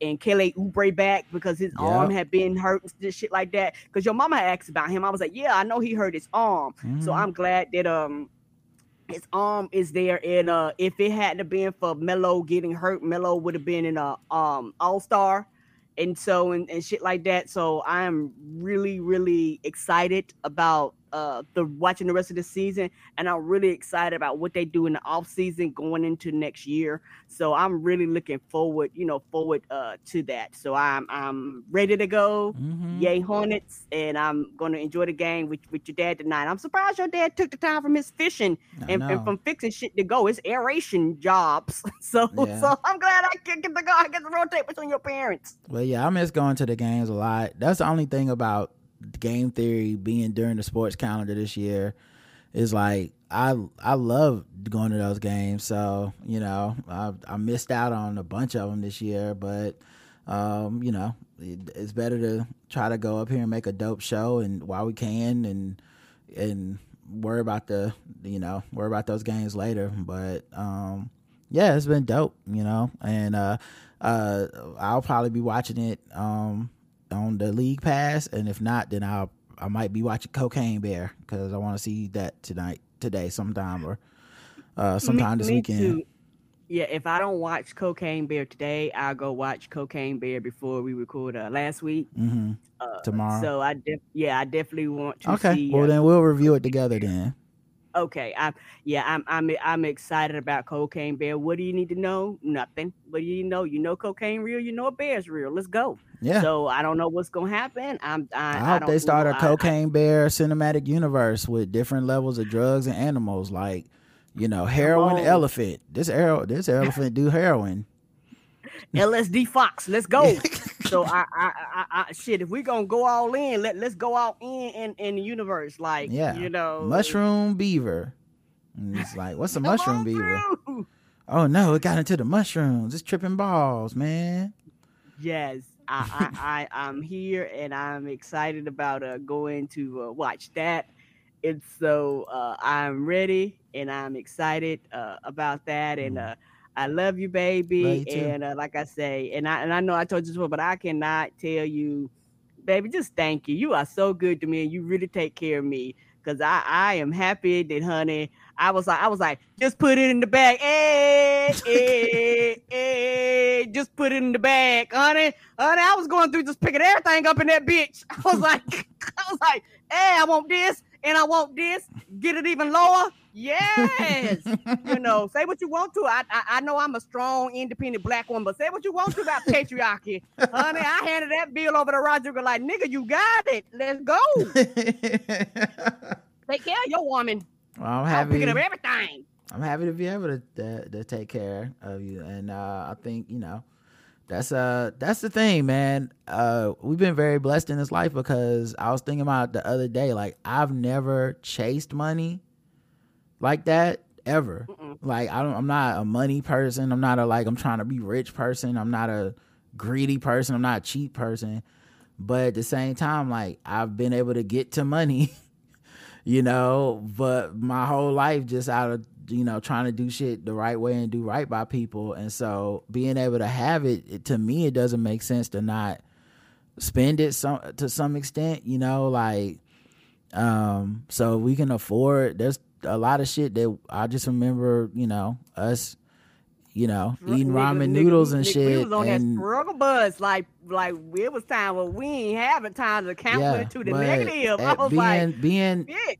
being able to to make it to this age and have more than you need at times is is you know it's like we're not rich obviously we're not Mm-mm. you know it's not like you look up here i'm in a mansion or some shit but Right. being able to have more than you need at times i don't see the point of not enjoying some of life there's other things i want to do too soon that uh i you know i like to you know branch out. But one of those things you know like we we don't really go to concerts and stuff. So being able to go to this concert means a lot and doing it in a comfortable style we can afford it. Going to the hornets games and being able to do it the way we do it i never saw that coming. So yeah i'm, I'm gonna enjoy it. So um and you know uh when we were kids and stuff you know that was a thing for me was like you know i feel like I want to do my best to to take care of you and add to your life and make it fun and make it enjoyable and uh and make it so that you know that we don't have to worry. We've struggled together and you know you you always have to struggle like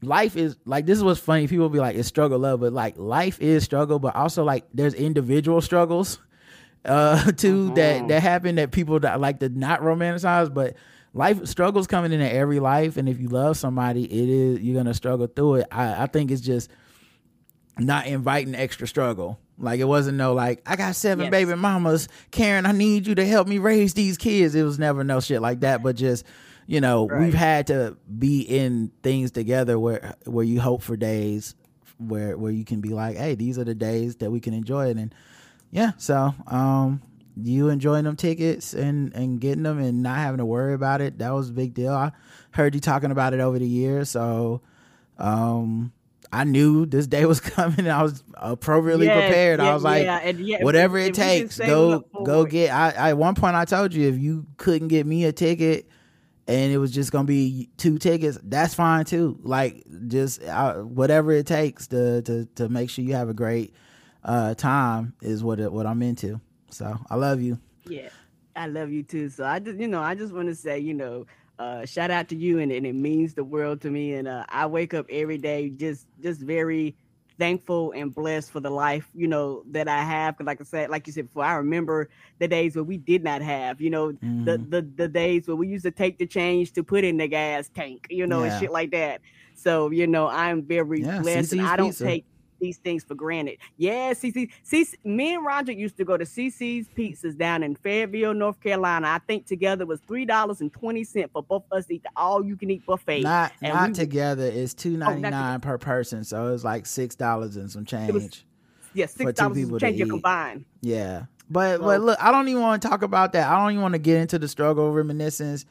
We don't have to like perform that guys, we we were broke, but we can go to Beyonce. I don't want to be those people. I've seen those people all week where they gotta like explain to everybody why it's okay for them. I listen, you know why we going to see Beyonce? We had the money. And we had the time and we had the ability to get them, and ain't no need to justify it because if you did, you do this goddamn same thing. And if I and if you got them and I didn't, I'd be rooting for you to win. And if you're not that kind of Me person, too. if you're not that kind of person, you're not my kind of person. So I don't really, you know, I, I when my friends win, I feel like we winning. I ain't never had a jealous bone in my body or a jealous day on this earth.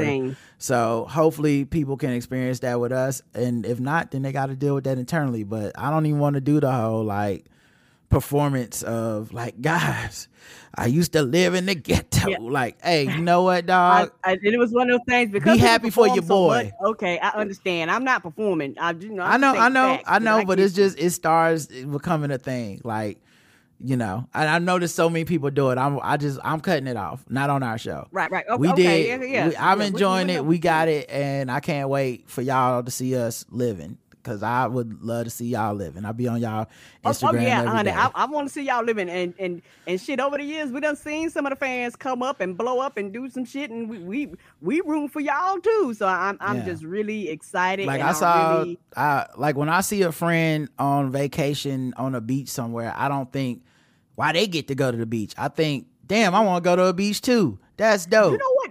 That's the same thing out there. I'm like, oh, look at the toes in the sand. Like, Right. So I'm gonna just I'm gonna assume that of all y'all because I don't want to live in a world where I'm assuming the worst of y'all. So unless you act like a hater, I'm gonna assume y'all like to see us living for the city. Yes, living for the city. I'm, I'm so excited about that, and I get to see uh uh going to see uh Janelle James too.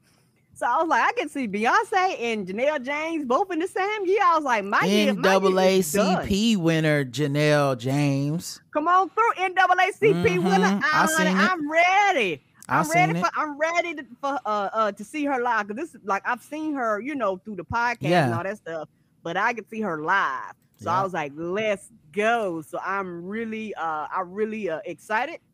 And uh and uh like I say, I know I know it's Roger's money, but uh, you know, it ain't nothing like being a player like me. yeah, so I, I'm I'm going, honey, and every and every time it's gonna be me and your mama. We going to see Janelle and me and her. We going to see Janelle James. We going to the Beyonce, honey, honey. Me, me, me and your mama. We talked about it. We was like, you know what? We getting older. You know what we about to do? We about to do, do it all. Um, you give it a few months. I'm gonna tell your mama. I'm gonna say, girl, go ahead and get that passport. Cause uh uh uh uh uh uh, uh honey, honey, the traveling ain't just for America. So you know, it's one of them things I like. Let let's go. So I'm I'm happy and I'm excited and uh baby, you know, know that I, I I love you and I'm thankful for the show and I'm thankful for the fans and all that stuff. Mhm. Uh and uh I think that's it. That's it. I ain't got nothing okay. All right. Love you, and we'll we'll talk to y'all next time. Until then, uh, I love you. I love you too. Mwah. Mwah.